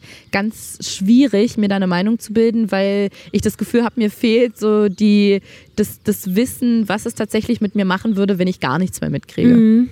Es gab mal eine Geschichte in einer großen amerikanischen Zeitung, ich bin mir gerade nicht mehr sicher welche, über jemanden, einen Mann in, in den USA, der wirklich am Tag der Wahl von Donald Trump entschieden hat, jetzt gar nichts mehr und der seitdem keine Nachrichten mehr konsumiert und nichts. Und der hat so einzelne Sachen nicht mitbekommen, wie zum Beispiel in dem Artikel, der ist schon ein bisschen her, da waren dann zum Beispiel wie die Anschläge in Charlottesville, wo seine Familie lebte, hat er einfach explizit nicht mitbekommen. Oder dann gab es diese ähm, politischen Querelen mit Korea oder diese Annäherung seitens der USA. Und all sowas hat er nicht mehr mitbekommen und hat einfach so sein Leben gelebt und hatte dann ist jeden Tag in so ein Café gegangen, wo die dann schon wussten, ah ja, von dem müssen wir alles fernhalten. Der hat sich so Kopfhörer aufgesetzt, damit er keine Unterhaltung überhört und hat dann sein Zeug gelesen, was er so lesen wollte. Und das war so, also das war der, das Extrem von, Mhm. diesem, von dieser Frage, die du gerade beschreibst. Und das fand ich total faszinierend. Und ja, Hat der irgendein Fazit dann daraus gezogen? ich glaube, also zu dem Zeitpunkt, als sie ihn porträtiert haben, hat er das immer noch gemacht. Ich guck mal, ich, vielleicht, wenn ich den Artikel finde, packe ich ihn in die Shownotes, weißt du, und ich schicke ihn dir natürlich. Es war sehr Vielen faszinierend. Ja. Und ich frage mich aber auch, also zum Beispiel deine Freunde, wenn die sagen, ja, man kann immer mal wieder Nachrichten gucken, ich habe das Gefühl, Nachrichten sind nicht dafür gemacht, dass man in die, also wenn die jeden Tag kommen, dass man einmal die Woche reinguckt, weil dann verstehst du ganz oft nicht, Ja, was stimmt. passiert. Also ist so Mhm. meine Erfahrung ist, ich muss schon von Tag zu Tag, damit ich dann zum Beispiel dieses Virus einordnen kann oder keine Ahnung, was gerade politisch sonst wo los ist, damit man so diese Dramaturgie wieder dahinter Mhm. versteht. Und ich kann mir aber auch vorstellen, dass es, wenn es darum geht, um Verständnis und Sachen verstehen, dass es vielleicht sogar schlauer ist, alte Sachen zu lesen. Also keine Ahnung, Bücher, die noch Sachbücher, die erzählen, so war der Vietnamkrieg oder so, weil man daraus vielleicht irgendwann Muster erkennt. Und wenn du dann mal Nachrichten siehst, dass du sagst, ah ja klar, das ist doch wie in Vietnam in den 60ern, die USA verhalten sich so und so oder so. Mhm. Ja, Aber- ich, ich finde es tatsächlich schwierig, weil für manche Sachen muss man sich ja einfach auch, um sich eine Meinung zu bilden oder um Zusammenhänge zu verstehen, so ein, ein etwas weiteres Bild sehen. Und das kannst du halt nur, wenn du mehr als einmal Nachrichten konsumierst Ja. oder vielleicht auch sogar mehr als ein Medium, damit du nicht nur so eine, so eine einseitige Sicht auf die Dinge hast. Auf der anderen Seite, also man kann es immer positiv oder negativ auslegen. Man kann zum Beispiel sagen, ich weiß ja gar nicht, was der Coronavirus ist und wie groß die Gefahr ist, Mhm. wenn ich nicht Medien konsumiere und mich informiere. Auf der anderen Seite könnte man natürlich auch sagen, ich werde total bekloppt und werde total verrückt gemacht, wenn ich das alles konsumiere. Ja. Ich gucke einmal nach. Das habe ich ne- zum Beispiel letzte Woche gemacht. Ich habe gedacht, okay, ich lese die ganze Zeit nur darüber, ich lese darüber, dass irgendwie Panik entsteht, nicht mal gemacht wird. Ich sage einfach nur, dass Panik so entsteht. Und viele auch in meinem Umfeld so Bilder teilen, dass in den Drogeriemärkten die, das Hygiene-Handdesinfektionsgel ausgegangen ist. Und ich bin dann einfach auf die Seite vom ähm, Bundesgesundheitsministerium gegangen und habe mir das da mal durchgelesen und muss sagen, es kann auch sein, dass vielleicht habe ich was überlesen oder ich bin einfach, habe es einfach falsch gelesen, aber ich habe es gelesen und war danach so, ja, okay, es, ja, gut, man darf es nicht unterschätzen, aber ich habe definitiv keine Panik. Ich war sogar beruhigter Ja. als vorher. Ja, ich habe gestern Abend mit meiner Familie telefoniert, die wohnen in NRW, wo ja einer so eine besonders betroffene Gemeinde ist und wo alle, glaube ich, deutlich aufgeregter sind als jetzt zu diesem Zeitpunkt gerade in Berlin. Man muss auch sagen, aktuell gibt es hier einen Fall, wahrscheinlich, wenn das ausgestrahlt wird, schon mehr. Aber die waren auch so, okay, Eva, äh, du darfst nirgendwo mehr hin, was ist, wenn Berlin abgeschottet wird und so weiter. Und ich habe den Verdacht, dass es wirklich nicht mal daher kommt, also ich habe den Eindruck, dass einfach je mehr die Leute drüber sprechen, also wenn du das fünfte Mal jemanden hörst, der, dich, der sich Sorgen macht, dann fängst du an, hm, vielleicht muss ich mir jetzt auch Sorgen machen. Genau. Und das, also das multipliziert sich ja ähnlich wie so eine Krankheit. Ja. Ne? So, wir reden jetzt drüber, dann hören uns Leute darüber reden und wir sind, also ich glaube, wir sind beide sehr entspannt. Vielleicht können wir das einmal sagen. Absolut. Ariana ich bin und so Eva, entspannt. super Ich schlag entspannt. gleich ein vor Entspannung. Frag mal den Hahn da drüben. ähm, aber trotzdem, je mehr darüber gesprochen wird und gleichzeitig gibt es eben dieses Informationsbedürfnis. Also es ist wirklich so eine Zwickmühle, glaube Mhm. ich. Weil wenn Nachrichten jetzt darüber nicht berichten würden, gäbe es ja auch wieder Vorwürfe. Und ja. Aber es ist auch irgendwie, es wird halt über das gesprochen, was gerade irgendwie so am, am, am brennendsten sozusagen ist, was jetzt in dem Zusammenhang äh, etwas schwierig ist, weil ich nämlich gerade sagen wollte, ich le lese nichts mehr von Australien, ich höre nichts mehr davon Ja. und ich weiß, dass es da wahnsinnig große Probleme gibt, weil jetzt ist natürlich das ganze Land abgebrannt, die Bauern haben jetzt Ja. riesige Probleme, was ist mit der ganzen Flora und Fauna, die da Ja. verbrannt ist und ich weiß nicht, wann ich das letzte Mal was über die Situation in Australien gelesen habe, ehrlich gesagt. Also es ist jetzt äh, gefühlt, sind es wenn dann politische Themen oder Coronavirus. Ja, das stimmt. Du bist generell, du hast eben schon gesagt, du recherchierst gerne Sachen. Und mir ist das auch aufgefallen, du bist ein unheimlich wissbegieriger Mensch. Oder wir haben uns ja zum Beispiel auf Instagram kennengelernt, nachdem ich hatte irgendwie eine Story gemacht über das Pergamon-Museum hier in Berlin und du hast sofort geschrieben, okay, äh, erzähl mir von dieser Führung und eine Woche später warst du auch da und Ja. hast mir geschrieben. Äh, woher kommt das oder wie äußert sich das so bei dir? Woher das kommt, weiß ich nicht. Ich bin wirklich einfach wahnsinnig neugierig. Wie sich das äußert, kann ich dir ganz genau sagen. Und zwar, dass mir so viele Menschen, egal ob ich mit denen befreundet bin, ob ich mit denen verwandt bin oder ob ich die noch nicht kenne, die kommen in ihrem Leben an irgendeinen Punkt, in dem sie sagen, Ariana, ähm, was ist das eigentlich mit diesen Fragen bei dir? Und ich sage, wieso? Dann sagen die, naja, man erzählt dir irgendwie eine Geschichte und sagt, ich war am Wochenende im Park und habe da irgendwie eine alte Freundin getroffen und dann will man weiterreden und dann fragst du, warte mal, warte mal, warte mal, in welchem Park warst du und wieso bist du da hingegangen? Wolltest Ja. du nicht ganz woanders hingehen? Und was war das für eine alte Freundin? Eher eine Kollegin oder eher, eher eine, eine wirkliche Freundin? Oder habt ihr mal zusammengearbeitet? Ich weiß nicht, was das bei mir, also die fragen dann, warum ich die ganze Zeit immer alles hinterfragen muss und so viel wissen will und was ich damit mache. Ja. Manch, manche Menschen haben am Anfang, wenn die mich noch nicht so gut kennen, richtig Angst und denken so, wa- was, was macht sie denn damit? Also was macht sie mit all diesem Wissen, was sie da von mir sammelt?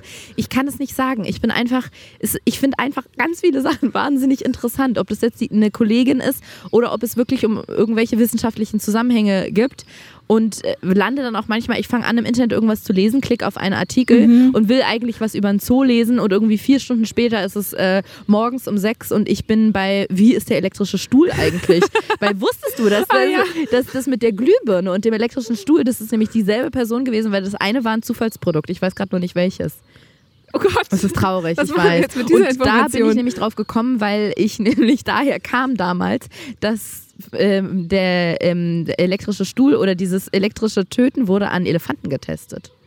Oh nein, nicht Ja. ausgerechnet Elefanten. Ja, es tut mir leid. Ich kann dir sagen, ja, deswegen, aber ich weiß nicht, was es ist. Es Und, ist aber bist du dann, kippst du, hast du das so phasenweise, dass du sagst, okay, jetzt interessiere ich mich für Thema XY, lese mich da Tage und Wochen lang rein und dann ist es irgendwann wieder gut? Oder sind das dann neue Wissensfelder, die dich so in deinem Leben begleiten und wo du Jahre später immer noch neues Wissen anhäufst? Ja, es sind eher so Bereiche, würde ich sagen, Mhm. dass wenn ich zufällig an, an irgendwas, äh, wenn mir zufällig was unterkommt quasi, dass ich dann darüber nachlese. Es ist jetzt nicht so, dass ich sage, ja, ich, wenn ich mal eine Woche wenig zu tun habe, dann fange ich an zu recherchieren, sondern ich unterhalte mich mit jemandem was über etwas und der sagt, ähm, das weiß ich jetzt auch nicht mehr, ob das so genau stimmt, ehrlich gesagt, aber ich habe mich mal in einer Bar mit jemandem unterhalten, der dann meinte, dass in der Schweiz der Wehrdienst irgendwie 300 Tage geht und du er hat mir das irgendwie so erklärt, wenn ich mich richtig erinnere, der kam aus der Schweiz und meinte, dass du dir das so Tage oder Wochen oder Monatsweise so zusammenstückeln kannst Das stimmt. quasi. Ich kenne Genau. jemanden, der das macht. Echt, ja? Und der macht dann, der hat dann halt über, ich weiß nicht, zehn Jahre jeden Monat, jedes Genau. Jahr einen Monat einen Genau. anderen Dienst gemacht. Genau. Richtig cool Genau. eigentlich. Und so hat er das nämlich auch gemacht und ich konnte das gar nicht glauben.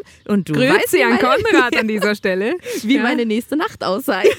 Ich saß zu Hause und habe erstmal Schweizer Wehrdienst gegoogelt und bin von da dann irgendwie über keine Ahnung wie viele Themen wahrscheinlich irgendwann zu Storchen oder so gekommen. Ja, ich weiß auch nicht, was es ist. Das ist, ich finde das immer dann nicht alles, aber sehr, sehr vieles wahnsinnig spannend und will dann unbedingt mehr darüber erfahren. wenn man dich so reden hört, also da frage ich mich direkt, warum hast du dann zum Beispiel nichts studiert? Mm, Da hättest du ja auch so richtig, da wäre quasi, du hättest drei Jahre quasi als Hauptberuf Wissen anhäufen können und so richtig tief in verschiedene Felder gehen. Ja, also damals, ich habe mich mit dem Thema beschäftigt und es gab damals kein richtiges Fach, was mich so sehr interessiert Mhm. hat, als dass ich es mir hätte vorstellen können. Es gab eine Sache, die mich so doll interessiert hat, dass ich es studieren wollte und das waren so Kommunikationswissenschaft, Kommunikationswissenschaften und Germanistik, um damit zum Radio oder Mhm. zum Fernsehen gehen zu können. Und dafür habe ich dann ein Praktikum beim Radio gemacht und mich von da bei der Uni beworben und wollte dann eigentlich studieren. Und dann wurde mir bei dem Radiosender gesagt, okay, du hast jetzt hier, ich glaube, drei Monate lang gearbeitet, du hast dich richtig gut angestellt. Normalerweise nehmen wir nur Studenten, aber dich finden wir so gut, dass wir dich jetzt gerne nehmen Ha, würden und stark. dir ein Volontariat anbieten Ja. würden und dich ausbilden würden, gern zur Redakteurin und zur Moderatorin. Und ich war dann so hin und her gerissen, weil ich dachte, okay, ich wollte es ja eigentlich studieren und habe dann aber gedacht, aber es ist auch mit Studium super schwer, bei einem Radiosender unterzukommen Ja. und die nehme ich ohne Studium. Ja. Und dann so der letzte Entscheidende war so, dass ich dachte, ich will es ja eigentlich am Ende eh nur studieren, um damit zum Radio zu können. Und ja, deswegen äh, habe ich dann das Studium quasi geskippt und sofort beim Radio Der angefangen. Job ist dir passiert. Ja. Wie schön. Ich finde es auch richtig fatal, wenn so gerade Medienorganisationen sagen, sie nehmen nur Leute mit Studium, weil die sollen die Gesellschaft abbilden und machen es dann aber intern gar nicht und haben dann nur so Akademiker und Akademikerinnen. Das ist eigentlich richtig dumm. Und du bist ja dann das beste Beispiel dafür, dass die, das Handwerk, das es ja vor allem ist, dass man das, also dass man dafür kein Studium braucht, sondern dass es auf andere Dinge ankommt. Absolut. Ich kann manchmal verstehen, dass es so Institutionen oder Einrichtungen gibt, wo man sagt, da hilft es einfach, wenn man mal so wissenschaftlich gearbeitet hat oder eine Hausarbeit geschrieben hat, lauter solche Sachen. Aber es gibt auch ganz, ganz viele Berufe, wo es irgendwie gefühlt für mich nur darum geht, ob äh, habe ich einen Abschluss oder nicht. Also warum muss man muss eine Erzieherin jetzt zwingend ein Abitur haben? Ja. Ist es nicht viel wichtiger, dass die gut mit Kindern kann Ja. und irgendwie so zwischenmenschliche Fähigkeiten hat, als dass sie jetzt irgendwie ein Abitur und ein Latinum und einen Abschnitt von, von 1,3 gemacht hat. Ja. Und genauso finde ich, ist das beim Radio eigentlich auch. Ich finde es da auch nicht unbedingt so wichtig, wichtig, dass man Fachwissen über ein ganz bestimmtes Gebiet hat. Und was sagst du heute, wenn Leute dich fragen, was du beruflich machst? Ich würde sagen, es ist so Hauptfach Comedy mit Nebenfach Moderation. so ein kleiner Mix. Also witzigerweise wollte ich als Kind, ich hatte nie so den Beruf vor Augen und witzigerweise gibt es ja mittlerweile ganz viele Berufe, die es damals einfach, die damals noch gar nicht existiert haben. Ich hatte keinen richtig nicht den Beruf, aber ich wusste, ich will mal Bücher schreiben, also ich will schreiben auf jeden Fall. Ähm, ich möchte was mit dem Mikrofon machen und was, wo Leute lachen. Und skurrilerweise ja. mache ich genau das. Ich habe ein Buch geschrieben oder schreibe jetzt gerade ein, ein zweites, ein eigenes ähm, und mache was mit Comedy und mit Moderation und Bühne und Mikro. Und deswegen Vorsicht, Leute, man wird genau das, was man will. Deswegen, man sollte das definieren. Und wie schön auch, wenn das so vermeintlich schnell passiert. Ne? Andere kommen da in ihren 40ern oder 50ern an. Mir geht es ganz ähnlich wie dir. Und ich finde, es ist ein Riesenglück und Privileg, wenn man das schon so früh, so Ende 20, Anfang 30 sagen kann, dass man sagt, ja, ich mache genau das, worauf ich Bock habe und worauf ich immer abgezielt habe. Auf jeden Fall. Also es war auch kein, nicht so ein leichter Weg, muss Mhm. ich sagen. Ich habe mich schon teilweise ganz schön durchgekämpft und bin, glaube ich, vier oder fünf Jahre lang morgens um drei aufgestanden. Du hast eine Morningshow gemacht, Mm, ne? Genau, und das war auch nicht immer einfach. Und vor allem am Anfang habe ich es echt lange Zeit gemacht, weil ich wusste, ich kann genau da die Erfahrung sammeln, die ich brauche. Auch wenn das jetzt, also ich bin absolut kein Morgenmensch, schon gar nicht morgens irgendwie um 4 Uhr im Studio zu stehen. Aber da kneift man dann halt die Arschbacken zusammen und sagt, ich weiß, dass ich genau hier, wo es morgens schnell gehen muss, wo tagesaktuelle Dinge passieren und wo man Themen aufbereiten muss, dass ich genau das lerne, was ich dann später brauche oder was mir auf jeden Fall weiterhilft. Und deswegen, ich habe mich teilweise auch ganz schön durchquälen müssen. Und wie sehen heute deine Tage aus? Ich konnte das aus, mal aus dem, aus, als wir uns jetzt äh, in dich reingefuchst und recherchiert haben, gar nicht richtig ableiten, ob du eigentlich hauptsächlich herrengedeck machst oder ob noch ganz, ganz viel drumherum passiert oder ob du einfach das tolle Freelancer-Life dir gebaut hast und dann du einmal die Woche einen Podcast aufzeichnest und sonst tun und lassen kannst, was du willst. So Buch schreiben.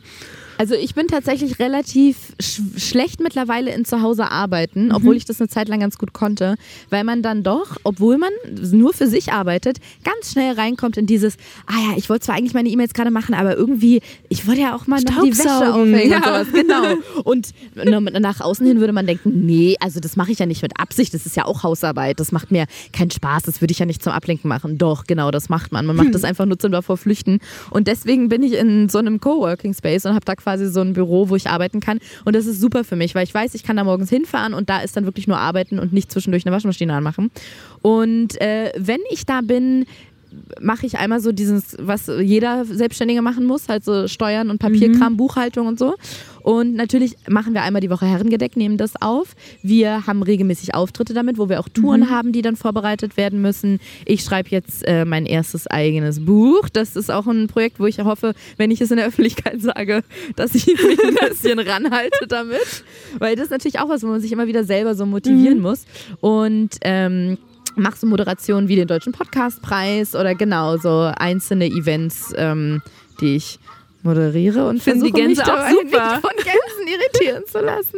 Die werden gerade gefüttert. Ja, und die, äh, der eine Tierpfleger hat gerade wie aus so einem alten Kinderbuch, aus so einem, ja, aus so einem äh, Kindermalbuch oder wie, so mit so einem Stöckchen die Gänse vor sich Stimmt. hergetrieben. Ich Das fand glaube auch, sehr, weil die schon so langsam alle die Tiere jetzt nach und nach in ihre, ähm, Gehen die jetzt schlafen? ja, oder zumindest werden sie wieder nach Hause gebracht, weil der Tierpark so mittelbald schließt. Ach, guck mal, aber da ist sogar so ein junger Hirsch. Siehst du Woher da weißt du, hinten? dass der Junge ist? Weil der noch nicht so viele Zacken am so Geweih hat. Stimmt, der sieht echt noch ein bisschen. Obwohl, ja doch, kindlich. wie viele Enten, man sagt doch, in der Jagd spricht man immer von hm, XY Ender. Und dann zählt man, Ach, wie viele echt? Zacken das hat und dann ist es ein kapitaler 16 Ender oder sowas. Wow, das habe ich noch nie gehört. Ja, musst du dich mal einlesen. Ich lese mich mal ein, das recherchiere ich mal heute Abend. Wann, erinnerst du dich, wann du das erste Mal gemerkt hast, dass du sehr lustig bist? Ich finde es tatsächlich was immer sehr Schwieriges von sich selber zu behaupten. Aber ich du hast ja eben gesagt, du bringst jetzt beruflich Leute zum Lachen. ja, da kann ich ja nichts dafür, wenn die lachen, aber das heißt ja nicht, dass ich lustig bin. Vielleicht Naja, du stehst einfach, auf Stand-Up-Bühnen. aber vielleicht haben die einfach einen wahnsinnig schlechten Humor. Nee, tatsächlich, also meine Prioritäten in der Schule lagen schon sehr merkwürdig, würde ich sagen. Da stand immer im Text dieses typische, ja, Ariana ist fleißig und alles und nett, aber sie bringt ihre Mitschüler sehr, sehr oft ähm, in Unruhe und quatscht sehr viel dazwischen. Ich war so dieses Classic-Klassen, oh, das ist ein Zungenbrecher, Classic-Klassen-Clown-Kind, würde ich sagen. Äh, da hat es eigentlich angefangen. Ja, es war tatsächlich genau. Es hat in der, in der, in der Schule schon angefangen. Ich, es hat mir zu denken gegeben, als ich im Theaterstück mal die ganz dramatische Hauptrolle spielen wollte, irgendwie die, die Frau, die ihren Mann dann verliert oder sowas. Ich habe das nicht bekommen, weil meine Lehrerin gesagt hat, du bist irgendwie mehr so die für die lustigen Rollen. Die kauft man dir nicht ab, die trauernde Witwe. Da war ich traurig, aber gut. Würde dich das heute immer noch traurig machen oder sagst du heute, nee, ich bin gern die Lustige? Ich könnte, glaube ich, gar nicht die trauernde Witwe spielen, sage Nee, ich ganz wirklich? ehrlich. Ja, Ja, okay. ich, ich, weiß, ich wollte früher, habe ich auch überlegt, als ich dachte, ja, wenn ich was mit Bühne und Mikro machen will, vielleicht auch Schauspielerin. Und ich weiß noch ganz genau, dass ich zu meinem Vater immer gesagt habe, gib mir mal so Situationen und ich muss die spielen. Also er sollte mir immer irgendwas sagen. Und ich habe immer gesagt, jetzt sag doch mal irgendwie, dass mein Hamster gestorben ist. Damit ich, habe ich versucht, so Tränen rauszuzwängen und ganz traurig zu sein. Ich habe mich selber dabei nicht wohl gefühlt. Also das ist, glaube ich, einfach nicht so meins. Und ist Podcast genau deins? Also käme jetzt so eine Fernsehkarriere überhaupt noch in Frage oder ist es nicht eh viel entspannter, einen Podcast zu machen mit einer guten Freundin, der in der Produktion viel weniger aufwendig ist und aber so viele Leute erreicht? Darüber habe ich richtig nachgedacht, als ich euch da jetzt nochmal so zugehört habe. Also in äh, in meinem Abi-Buch äh, waren hinten drin so Abstimmungen. Da stand, ähm, wer wird als erstes Kinder haben, wer wird als erstes auf einem Bauernhof leben. Und bei Ariana, also ich hatte da sehr, sehr viel äh, der Abstimmungspunkte war, wer wird als erstes eine Late-Night-Show im Fernsehen haben. Und damals habe ich schon gedacht, so ja, Freunde, da habt ihr mich aber ganz richtig eingeschätzt. Und ich muss aber auch sagen, so eine riesen pompöse Fernsehsendung mit so der Sh- Shiny Floor und großer Showtreppe kann ich mir gar nicht so richtig vorstellen, weil ich habe mittlerweile ja bei so vielen Radiostationen und Ja. aber auch bei Fernsehsendern und Produktionsfirmen gearbeitet und ich weiß, dass jetzt dieses ich sitze irgendwo und bin lustig und mache Witze und da vorne ist ein Publikum, was lacht, das ist eine Fernsehsendung nicht. Eine Fernsehsendung ist wirklich so dermaßen harte Arbeit Ja. und so minutengenau getaktet, Durchgetaktet, genau ja. und irgendwie jetzt muss in die Kamera geguckt werden, jetzt in die, das hat, es hat nicht funktioniert, jetzt müssen wir den Witz nochmal neu aufnehmen und du musst wieder funktionieren. Und das ist irgendwie gar nicht so das, was ich mir früher mal vorgestellt habe. Mm, Deswegen würde ich ähm, schon eher so sagen Podcast als jetzt so die 20.15 Uhr oder 22.15 Uhr Ja. Late-Night-Show. Aber das schließt Fernsehen jetzt nicht komplett aus. Es gibt ja Gott sei Dank im Fernsehen jetzt nicht nur Late-Night quasi, äh, sondern auch großartige Comedy. Und das kann ich mir immer noch gut vorstellen. Aber genau darauf wollte ich hinaus, diese Freiheit, die man in diesen neuen Medien, die jetzt gerade so hochkommen, beziehungsweise ihr seid ja jetzt seit über vier, nee, vier Jahre werden das jetzt dieses Jahr, ne? seit Ende 2016. Ende 2016 haben wir angefangen, genau. Und war die Podcast-Szene damals noch was Besseres oder ist sie das heute? Was Besseres, also die war ehrlich gesagt gefühlt, ich kann nur gefühlt sagen, weil ich glaube, das stimmt gar nicht, aber gefühlt war sie einfach wahnsinnig leer. Also es gab da diese ein, diesen einen Podcast von den zwei Männern, die Ja. alle sehr witzig fanden, aber ansonsten gefühlt gar nichts. Und ich weiß noch, dass, dass Laura und ich damals gedacht haben, wenn wir jetzt einen Podcast starten, das kriegt ja eh niemand so großartig mit, aber es ist ja auch ganz gut. Wir wollen ja einfach nur Ja. mal so ausprobieren. Und es ist einfach so, es ist so ein bisschen geworden, für mich fühlt sich das so an, als wäre da was entstanden wie Fernsehen, aber da hätte halt einfach niemand, niemand hingeguckt. Und plötzlich gucken halt alle in diese Richtung. Es haben sich auf einmal alle so nach links umgedreht Ja. und sehen, huch, da gibt's ja was, was die Ja. ganze Zeit schon da liegt. Und es hat, äh, war ja auch nicht, äh, gibt's ja auch nicht erst seit 2016, als wir begonnen haben, sondern schon viel, viel länger. Es gibt Podcasts, die bestehen jetzt schon seit 15 Jahren. Ja. Und es hat sich in Deutschland irgendwie niemand so richtig dafür interessiert oder es war zumindest nicht so, mh, so ähm, für den Mainstream geeignet oder wie auch immer genau. Und deswegen hat es sich auf jeden Fall verändert, weil so das Augenmerk darauf viel größer geworden ist. Und dadurch natürlich, dass die Nachfrage größer geworden ist, gibt es auch viel mehr Platz wieder für neue Podcasts, die entstehen können. Wie würdest du sagen, warum hören Leute gerne Herrengedeck? Also Podcast an sich oder diese Sparte Laber-Podcast, ich bin ja selber auch Podcast-Hörerin und für mich ist es einfach wirklich für mich eigentlich so die liebste Art des Unterhaltenwerdens, weil ich kann dabei noch was machen. Da waren wir gerade schon bei Arbeiten und zwischendurch noch einen Geschirrspüler ausräumen. Also ich kann mich dabei quasi frei in meiner Wohnung bewegen. Das mag ich nämlich nicht, wenn ich bei irgendwas so gefesselt bin. Ich bin auch ein ganz guter Seriengucker, aber nicht so ein guter Filmegucker, weil ich nicht so lange irgendwie dranbleiben kann und dann so stumm auf dem Sofa sitze. Und bei Podcast kannst du dabei halt noch was machen. Und du musst dich nicht so darauf konzentrieren, weil es kein sachliches Thema ist, sondern du kannst dich einfach so ein bisschen davon berieseln lassen. Aber es ist trotzdem, wenn du die Podcasts so für dich gefunden hast, die du gut findest, wahnsinnig lustig oder unterhaltsam. Und ähm, da wir ja Herrengedeck ungefähr genau so machen, wir setzen uns hin, trinken was und quatschen irgendwie dabei, schätze ich mal, dass das das, das, das ist, was, weswegen Leute auch Herrengedeck hören. Und du hast gerade schon gesagt, ihr seid so ein Laber-Podcast. Neulich hatte ich mal Till Reiners zu Gast und wir haben damals... Tilly, Grüße gehen raus an der Stelle hier nochmal. Und wir haben uns da schon gefragt, warum gibt es so viel mehr männliche als weibliche Laber-Podcasts? Ach Gott, Und Eva. auch kaum gemischt besetzte. Das ist ein ganz trauriges Thema für mich. Nee, traurig ist es eigentlich gar nicht, sondern eigentlich macht es mich eher sauer. Warum nicht so viele nachkommen, kann ich gar nicht mal sagen. Ich weiß nicht, ob sich viele Frauen nicht trauen. Vielleicht gibt es auch ganz viele und wir finden sie nur alle nicht.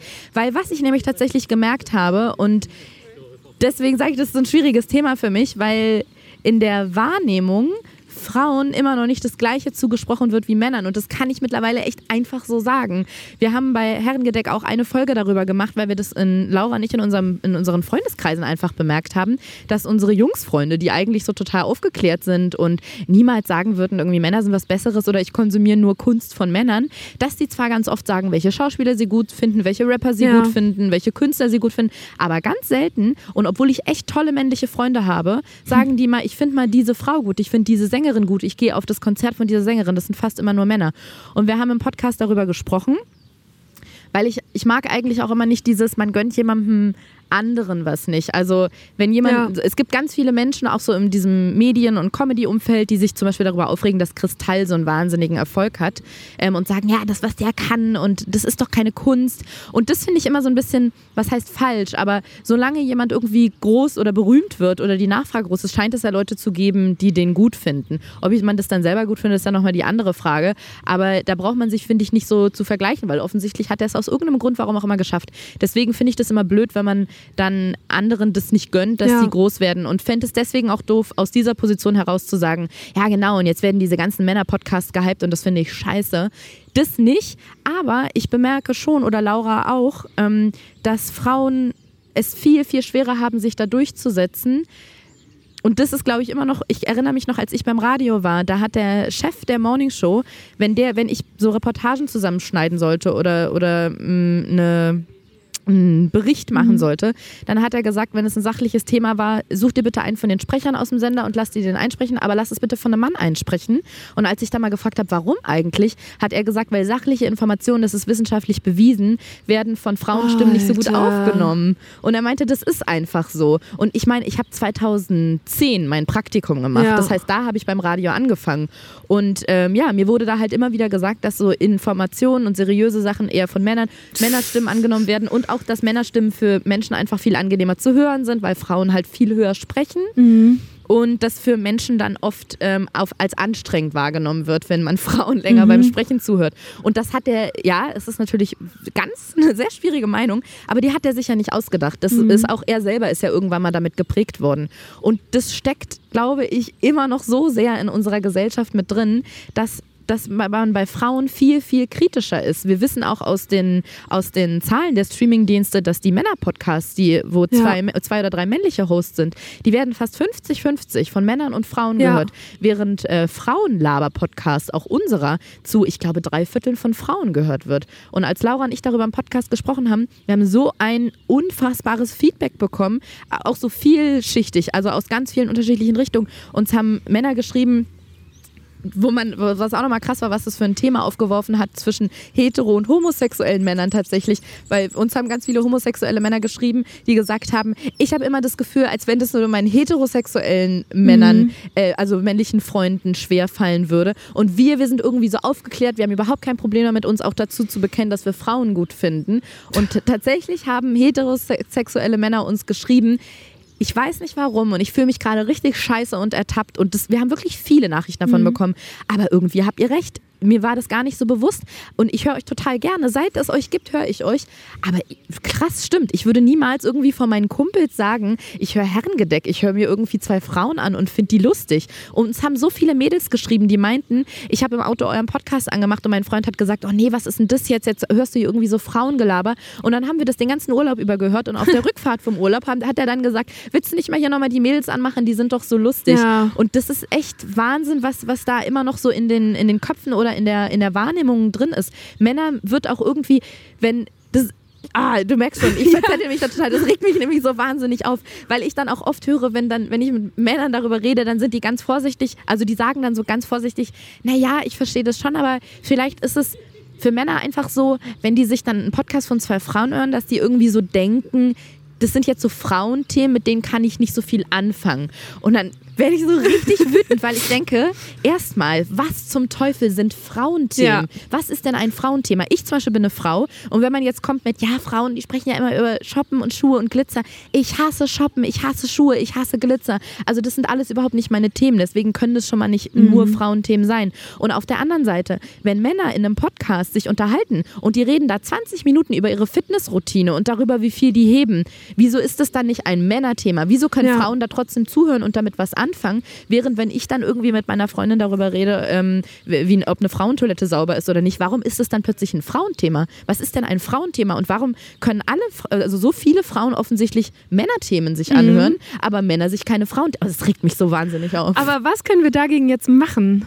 Also ich überlege gerade zum Beispiel, hänge ich noch bei dieser Studie, von der dein ehemaliger Chef da erzählt hat, ob das nicht vielleicht auch so ein Henne-Ei-Problem ist, dass man mhm. Frauenstimmen nichts Ernstes in Anführungsstrichen zutraut, weil man sie halt nie was Ernstes hat vortragen hören. So in Nachrichten zum Beispiel findet ja beides statt, in Fernsehnachrichten, mhm. worüber wir eben schon gesprochen haben. Und ob man dann nicht einfach gerade Frauen da viel öfter setzen muss, damit der Hörer und die Hörerin merkt, ah nee, es ist völlig unabhängig vom Geschlecht, ist das hier jetzt gerade eine ernsthafte Information oder sowas.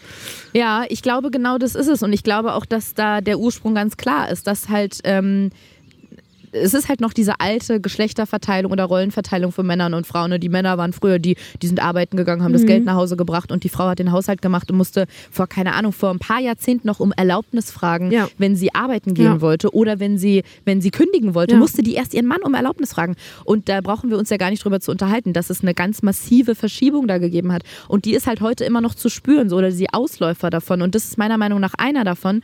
Und ich finde wirklich, dass man den eigentlich nur be bekämpft kämpfen kann, indem man ja, so ganz gezielt manchmal Frauen irgendwie so nach vorne stellt. Und ich konnte die Diskussion um die Frauenquote zum Beispiel auch immer verstehen, aber da gibt es so einen Aspekt, es, es geht ja nicht darum, ja, das haben viele Leute ja immer gesagt, warum soll ich eine Frau an eine Position setzen, wo vielleicht ein Mann hätte viel besser sein können und ich setze sie nur dahin, nur weil es eine Frau ist. Nee, das ist nicht der Punkt. Der nee. Punkt ist, dass wenn man zwei Leute hat und die sind beide gut, das eine ist ein Mann, das andere ist eine Frau und die haben beide gleich gute Kompetenzen und Referenzen, ja. dass dann der Mann öfter genommen wird, weil er ein Mann ist. Es geht nicht darum, da eine Frau hinzusetzen, die nichts kann, nur damit da eine Frau ist, sondern es geht darum, eine gleich gute Person dahin zu setzen, die aber dann zufällig auch mal eine Frau sein kann. Und ähm, ich habe auch viele Freundinnen, die in den Medien arbeiten, auch bei seriösen Formaten, wo es dann um nachrichtliche Inhalte geht, die genau das erfahren mussten, auch in den letzten zwei, drei Jahren, dass die für bestimmte Sachen nicht eingesetzt wurden, weil gesagt wurde, da schicken wir lieber einen männlichen Kollegen hin. Mhm. Und ich glaube leider, auch wenn ich das schlimm finde, dass das der richtige Weg ist und ich, ich finde es deswegen schlimm, weil ich glaube,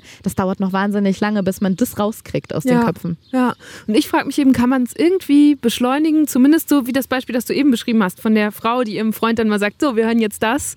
Äh, ich überlege gerade, was ich daraus für mich mitnehmen kann. Zum Beispiel auch, dass man vielleicht gezielter Musik von Musikerinnen empfiehlt, weil das ja auch ganz oft so ist. Oder auch bei Preisen, ne? dass dann nur Männer nominiert sind in irgendwelchen Kategorien und man sich denkt, Moment, es kann eigentlich nicht sein, dass nur Männer das beste Popalbum gemacht haben können oder oder oder. Ja. Oder jetzt gerade vielleicht die Leute, die uns zuhören, könnten jetzt mal kurz so durch ihre Standard-Podcasts gehen, die sie immer so hören und gucken, wie viele weibliche und wie viele, wie viele männliche Hosts sind da eigentlich darunter. Und was daraus kommt, würde mich wirklich interessieren. Auch gar nicht, vielleicht ist es ja genau so, dass man sich dann mhm. selber ertappt und einem das gar nicht bewusst war. Und vielleicht auch mal bei sich sich hinterfragen, ob man wirklich Dinge von Männern und Frauen gleich bewertet. Weil mhm. vor einer Weile ein sehr großer deutscher Schauspieler, dessen Namen ich jetzt einfach mal aus datenschutzrechtlichen Gründen nicht nennen werde, in einer Sendung zu Gast war und gefragt wurde, ob er eigentlich was mit Podcast anfangen kann. Und er meinte, oh nee, mit Podcast, ich weiß nicht, ob ich, also es ist wirklich ein, jeder kennt diesen Schauspieler. Ich weiß nicht, ob das äh, so mein Ding ist, vielleicht ist es auch eine Generationenfrage. Meine Töchter haben mir neulich gesagt, ach, da gibt es so einen lustigen Podcast von zwei Frauen, den liebe ich, den höre ich jedes Wochenende, der ist so witzig, Papa, den musst du dir mal anhören. Und dann habe ich da reingehört und dann hat er halt so über ein, zwei Themen erzählt und dann meinte er, das ist doch nicht lustig. Dann haben die darüber geredet, was soll denn daran witzig sein? Und man konnte halt ganz deutlich daraus ableiten, dass, dass das Herrengedeck ist, dass es Laura ja. und ich sind. Und ich habe sogar noch geguckt, ich, das war wieder eine Recherche nach Eva. Ich habe nämlich recherchiert, wie die Töchter von diesem Schauspieler heißen und wie die auf Instagram heißen, was echt schwierig war, oh weil Gott. die nicht ihre ja, bürgerlichen klar. Klarnamen benutzen. Und ähm, die sind uns nämlich gefolgt oder mhm. folgen uns. Und mhm. deswegen konnte ich sehen, dass es definitiv wir sein müssen. Und das hat mich so sauer gemacht, weil wenn ich mal, ich höre auch diese großen Männer-Podcasts, ja. diese Laber-Podcasts von diesen zwei oder drei Männern jeweils. Es gibt ja mehrere davon. Und ich mag die auch, aber manchmal, wenn ich da nur kurz reinhören kann, 10, 15 Minuten, dann mache ich aus und merke, krass, die haben gerade über Waschmittel und über Sneaker geredet, wie man die wieder weiß kriegt. Wenn man da mal ganz kurz reinhört, ist es halt auch nicht jedes Mal ja. brüllend witzig und ich denke, wow, also das hat mir jetzt die Schuhe ausgezogen, ja. so witzig war das. Aber einfach, dass man, dass man, da, also in meiner Wahrnehmung setzt sich da niemand hin und sagt dann irgendwie, ja, ich habe bei denen neulich mal reingehört und ich, die beiden fand ich ja wirklich gar nicht witzig, die zwei Männer. Ja. Das wird dann irgendwie denen so durchgehen gelassen und äh, sagt man irgendwie so, ja, ach komm, aber die sind eigentlich sind sie mega witzig, auch wenn die fünf Minuten da jetzt nicht lustig waren. Und bei Frauen wird dann aber sofort, ah nee, also das ist halt, nee, das, nee, das können sie irgendwie nicht, das sollen sie mal lieber sein lassen. Dass man da vielleicht mal so ein bisschen bei sich selber aufpasst oder auch Leute darauf aufmerksam macht, wenn man es mitbekommt. Ja. Ich habe das meinen Freunden dann auch gesagt. Ich habe auch gesagt, ähm, ich krieg nie mit, dass sie irgendwie so Frauen cool findet oder Frauen supportet. Und waren die auch so ein bisschen peinlich berührt und meinten, ja stimmt, aber ich finde ja Frauen eigentlich auch gut. Da meinte ich, ja, dann sag das doch mal oder geh Mhm. mal hin oder genau. Und die waren da total offen dafür. Mit diesem Appell können wir ein letztes Mal. Guck mal, alle Tiere sind weggewandert. wahr, nee, da stehen recht. noch, guck mal, da stehen noch ein paar Rehe. Ich glaube, die dürfen Ah, über Nacht draußen du hast recht, sind schlafen die gegangen. ihre Sattelschweine sind schlafen gegangen, die ähm, Kaschmirziegen, Ja, haben sich in ihren Schal die eingekuschelt. Storche. Die Vögel sind noch da. Die Vögel Ich sind habe noch zum da. Schluss noch eine Frage. Ja. Du hast nämlich mal unter einem Instagram-Post geschrieben, Gott. ich stehe manchmal eine Stunde lang im Flur auf ein und derselben Stelle Mhm. und bewege mich kaum, weil ich so sehr keine Lust habe, rauszugehen. Ja. Ich freue mich so, dass du es heute trotzdem gemacht hast. Aber du weißt nicht, wie viel Uhr ich aufgestanden bin und wie lange ich im Flur stand, bis ich rausgegangen bin, Eva. Wie lange standst du heute im Flur? Lass es drei, vier Stunden gewesen sein. Dann bist du immerhin zu einer ganz hundsgemeinen 0815-Zeit aufgestanden. Das stimmt. Das können wir so stehen Und ich bin lassen. richtig froh, dass du es rausgeschafft hast, weil das hier war eine sehr schöne Stunde mit dir im Tierpark. Das fand ich auch. ich danke dir. Danke dir. Das war eine gute Stunde mit Ariana Barbori. Ich mochte sie richtig gern, vielleicht auch, weil wir ein paar Dinge gemeinsam haben. Dass sie zum Beispiel so ein Recherchemonster ist, kenne ich ja selbst nur zu gut und bin deshalb fast ein bisschen wehmütig, weil ich noch so viel mehr Themen auf dem Zettel gehabt hätte. Mensch, Ariana, wann reden wir denn jetzt über Polizei, über Gendefekte oder genau über dein Training für den Marathon in New York? Apropos, das fand ich auch richtig cool, dass Ariana sich jedes Jahr eine Sache vornimmt, so ein besonderes Projekt, das sie irgendwie schaffen will. Sowieso ist sie, glaube ich, viel disziplinierter, als vermutlich viele denken würden. Wenn euch diese Folge gefallen hat, möchte ich euch dieses Mal unbedingt noch ein paar weitere Frauen ans Herz legen, die schon bei Deutschland 3000 zu Gast waren. Zum Beispiel die Comedy-Autorin Julia Becker, mit der war ich ja auch auf einer ganz besonderen Expedition unterwegs. Oder die Sängerin und Schauspielerin Ali Neumann oder auch die Folge mit Linda Zerwakis. Hört da doch mal rein und teilt Deutschland 3000 auch gerne mit euren Freunden, Freundinnen oder Bekannten. Ich bin Eva Schulz. Ihr findet mich und Deutschland 3000 auf Facebook, Instagram und überall, wo es Podcasts gibt. Jede Woche kommt eine neue gute Stunde, deshalb folgt und abonniert uns am besten direkt, um keine Episode mehr zu verpassen. Also, bis nächste Woche. Macht's gut. Deutschland 3000 ist ein Podcast von 1Live, Bremen Next, Das Ding, Fritz vom RBB, MDR Sputnik, Enjoy, Puls, UFM, Unser Ding und Funk.